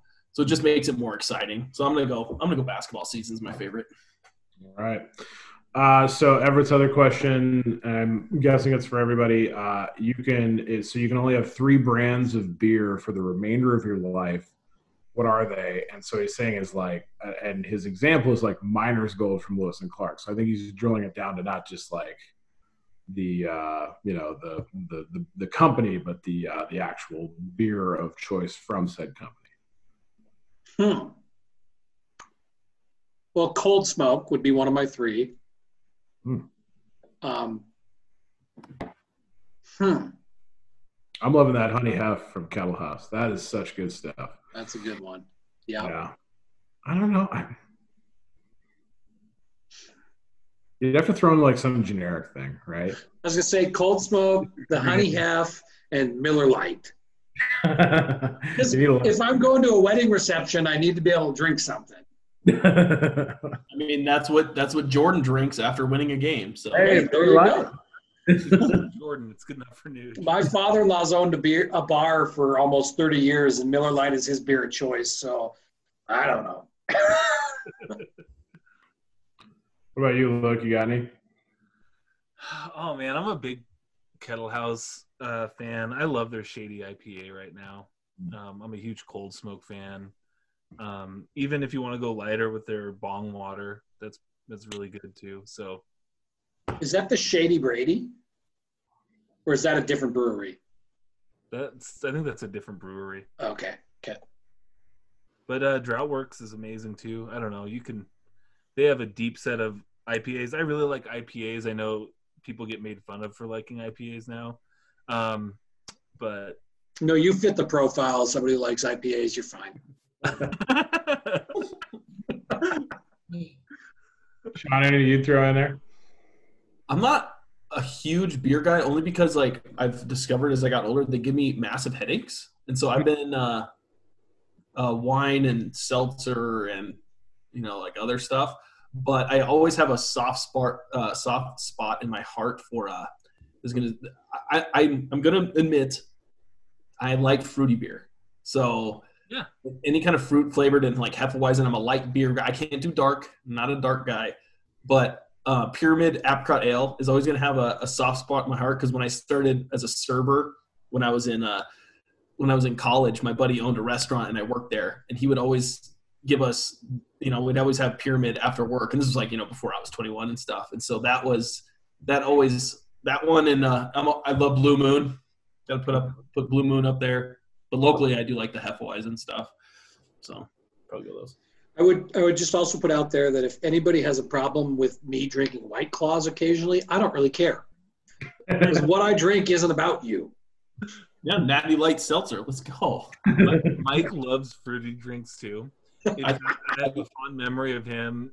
We're sitting outside on the patio at the Iron Horse, and he's drinking strawberry sexes, but he can't order them because he feels too emasculated. So he's having uh, Your cousin. woman on the table order the strawberry sexes for him. Yeah, see, I'm even- Sarah would like another strawberry sex. I remember that night because we were there with like your cousin and your mom and your aunt, and, and I kept being like, Sarah wants another strawberry sex. I see. I'm, I'm not even worried about that anymore. I'm like, give me the lemon drop, give me the pina colada, let's go. I don't care. Ugh. Okay, all right, Shaun. Here's our question from CDA Griz. So you have two choices. So uh, you have to, uh, and he calls you Shaun the Braun Rainey. I don't, I don't know. Never heard that one. I have a lot of nicknames, but okay. Okay, so you have two choices here. Uh, option one, uh, the Griz football team misses the playoffs and lose to the Cats for the next four years.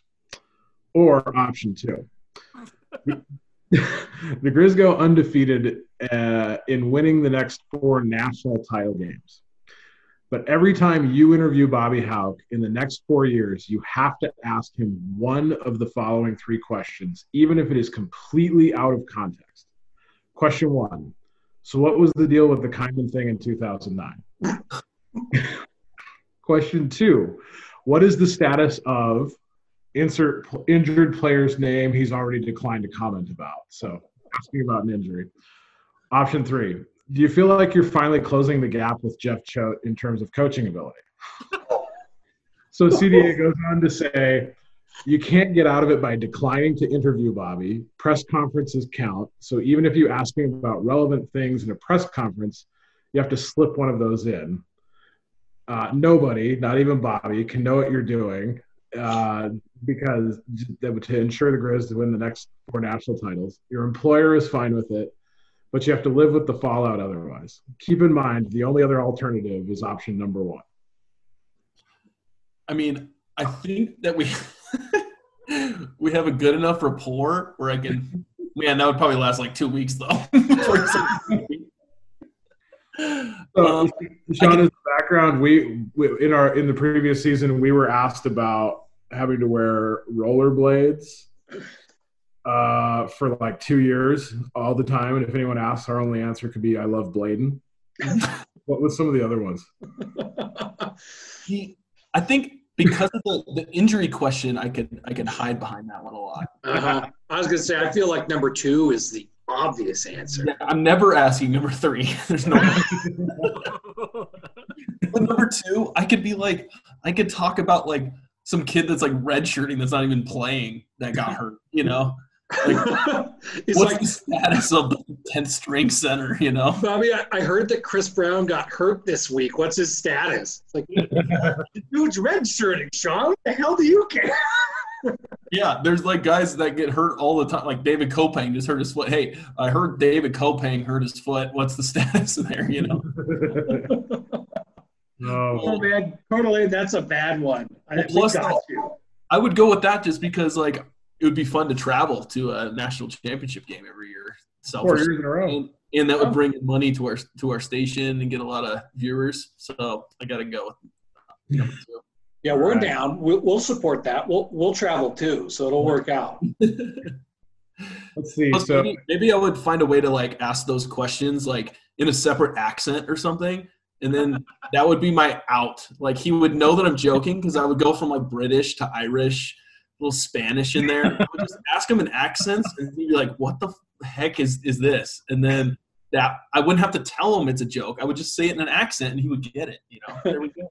I Shaun. feel like I feel like there's also a uh, you raise money for charity aspect here. It's like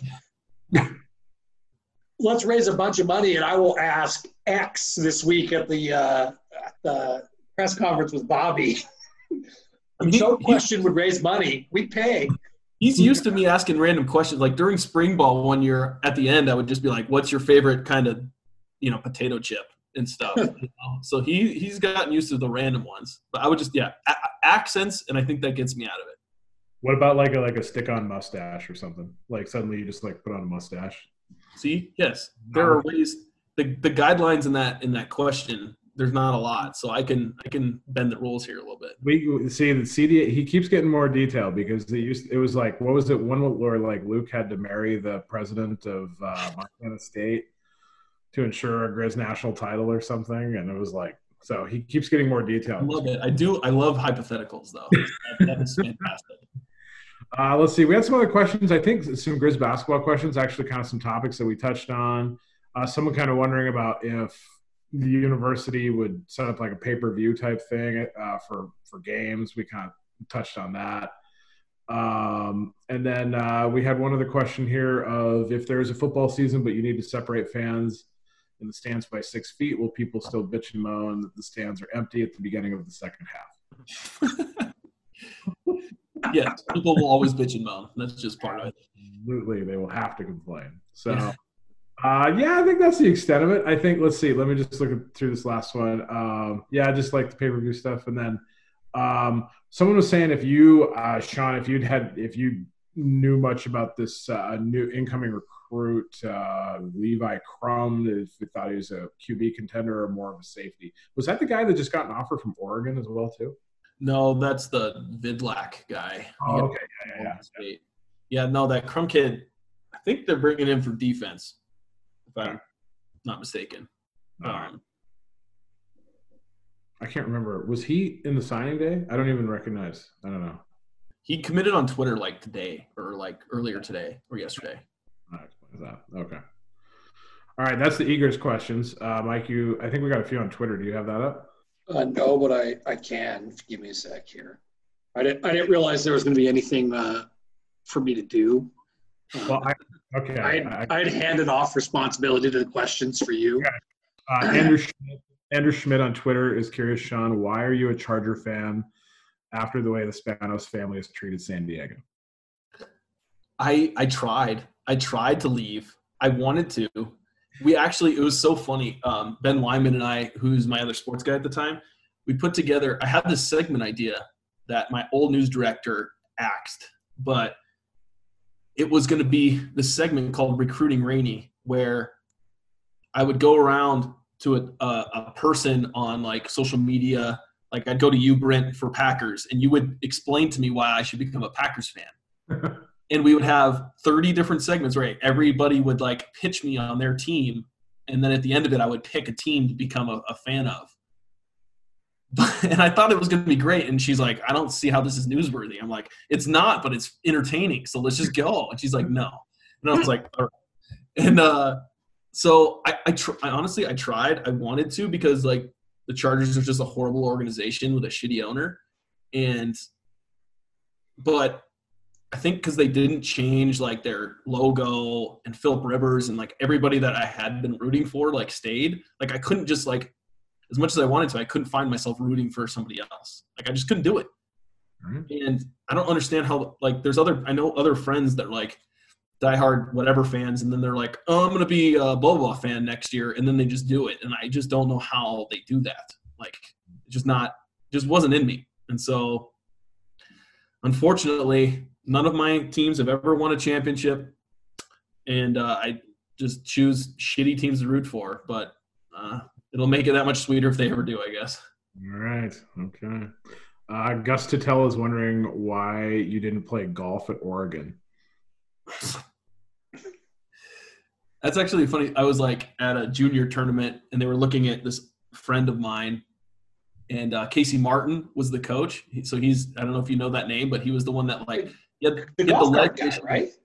Yeah, he had the leg issue, so he was Oh, trying yeah. to play with the cart in the PGA. So he's the Mhm. coach at Oregon, and I was just like hitting around, and he just like asked about me a little bit, and because I went to a really small high school, and my senior year I won pretty much every single tournament that we were in, and uh, like I had maybe a chance to walk on at Oregon, but uh, I, I chickened out and went to Montana. So It worked Alright. out well. I, I um. It was like forty five grand a year if I didn't make the team. Like I couldn't afford that. Fair. I um, golfed my first round of golf uh, last week, so we're probably on par now. Yeah. I've only been like twice this year. It's it's uh, it's hard when you have little kids. It's tough. I mean, my first round of golf ever. Ever? Look at you. Yes, sir. Did you did you keep every uh did you keep score? Kind of. I only lost one ball. Let's just say that. Well, there you go. That's Yeah. good. I think it's in the river outside of St. Regis, but that's I lost two in one hole just on Sunday, so yeah. All right. Uh, Curtis Wallace is uh, curious, Shaun, uh, if there was a rollerblade race through Missoula, uh, who would win? Uh, Luke, Mike, or myself? Uh, who takes third, and uh, should it be televised? Well, yes, it should be televised. Well, I'll, I will do the play by play on SWX. we, we need some sporting events, so let's line this up. I'll try to get some sponsors, and uh, next Wednesday, I think we're open. Let's do it. Um, I don't how Mike and how old are you, all you guys? I'm uh, 35. You had to think about that for a second. I did. I Brint? could be wrong. 35. I'm I'm 30. I'm a man. I'm 40. Now you're gonna grow a mullet. Luke, you're the youngest, right? I'm 35. Yeah, So I'm, not, just I'm gonna- younger I'm than go Luke. with the- I'm just gonna go with the young gun here, and I'll go with I'll go with Luke. That's Oh, there's no doubt that Luke is winning that. Now Brint is probably taking second. No, I think I think Brint and Mike will tie for last because they're just gonna like be fighting each other as they go along. It'll be like Mike will be going and then Brint will like dive and like take out his legs. And then he'll get ahead and then it'll just be like bad news bears, like Brint will run into like a mailbox and fall and then will get back You know- up and tackle him. That's possible, but Luke and I were in a uh, exercise accountability group with Brint earlier this year, and the man spends more time on a spinning bike than I think is humanly healthy. So I mean, he may blow us away. That's true. I've seen it. I mean, he goes to the source. We both go to the source. I see him out there. He, he's doing the ropes with the arms, you know, just like Do they call him Brint Iron Taint Wahlberg there too? None of this has anything to do with balance on rollerblades, though. So Here's the, here's the real answer: is no one wins a rollerblade race. You're all losers for trying. Oh Lord. uh, we got one other question here. Um, kind of an interesting one. Would the Griz? I'm, I'm going to change it up a little bit, but would the Griz record be any different if the 2019 season was played with no fans in Washington Grizzly Stadium? oh, Hmm. And then they also asked, like, would that impact? Like, what would the upcoming season? Would it be a different record without fans? Washington Grizzlies definitely an advantage. I'm gonna say, that Weber State home game be the same thing? yeah, I'm gonna say, I'm gonna say that they they still win the home games last year because none really came down to the wire. No. But here's the here's the thing though that I don't think a lot of people realize. I think the Griz would be better on the way better on the road if there were no fans at home. Because I think the reason they're so they've been they've struggled on the road in the time that I've been covering the team is because they have such this electric atmosphere at home. And it's just so contrastly different. That's not even a word but it's just so different on the on the road that it's like it's just a let it's kind of like a letdown. Like the atmosphere is just non-existent. So like it's harder for them to like get up on the road when there's no crowd. It's fine when like there's a huge crowd they're booing you but when there's like when you're at northern colorado and there's like 10 people there like it's just hard to get up for that when you're used to playing in front of 27,000 people so i think they would even be better overall without a crowd because it would make them be better on the road Interesting. I buy that. Yeah, that makes sense. Yeah. All right. Um, that's our questions. That's what we got. I don't know, guys. Uh, did we miss anything? Uh, we just need to hear Shaun ask a question in any sort of accent. oh god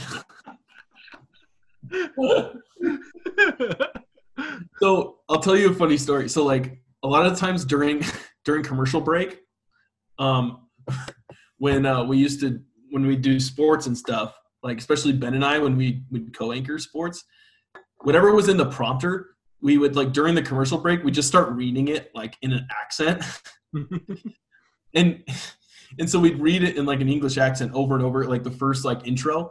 But then like once you actually have to read it on on air, after you've already repeated it multiple times, you cannot get through it without start laughing. So like we would be on air and we'd like start saying something and just be losing it. And like people are like, why were you laughing talking about something bland? I was like, it's just it's hard to explain. It's just that's just one of those TV things. Um, that's a nice dodge of Luke's question. I, I just I, yeah I can't I can't do accents on the spot. I can do a uh, a Gollum voice though. Okay. Luke, uh, Luke will accept that. Right. Okay. Does that count as an accent, Luke? oh yeah, definitely. All right. Hold on. Let me uh Beginning character. You stupid fat hobbit! You ruined it! You ruined it! So I do that voice, and my wife hates me. Like she literally like runs out the door when I do that. That was really good. Yeah, so I can I do the Gollum like the precious. You stupid fat hobbit! You ate the stew. So I don't know. I mess around with that a little bit, but I'm a big Yeah, Lord of the Rings fan, and that was really good. That's how you have to ask about player injuries this next year, though.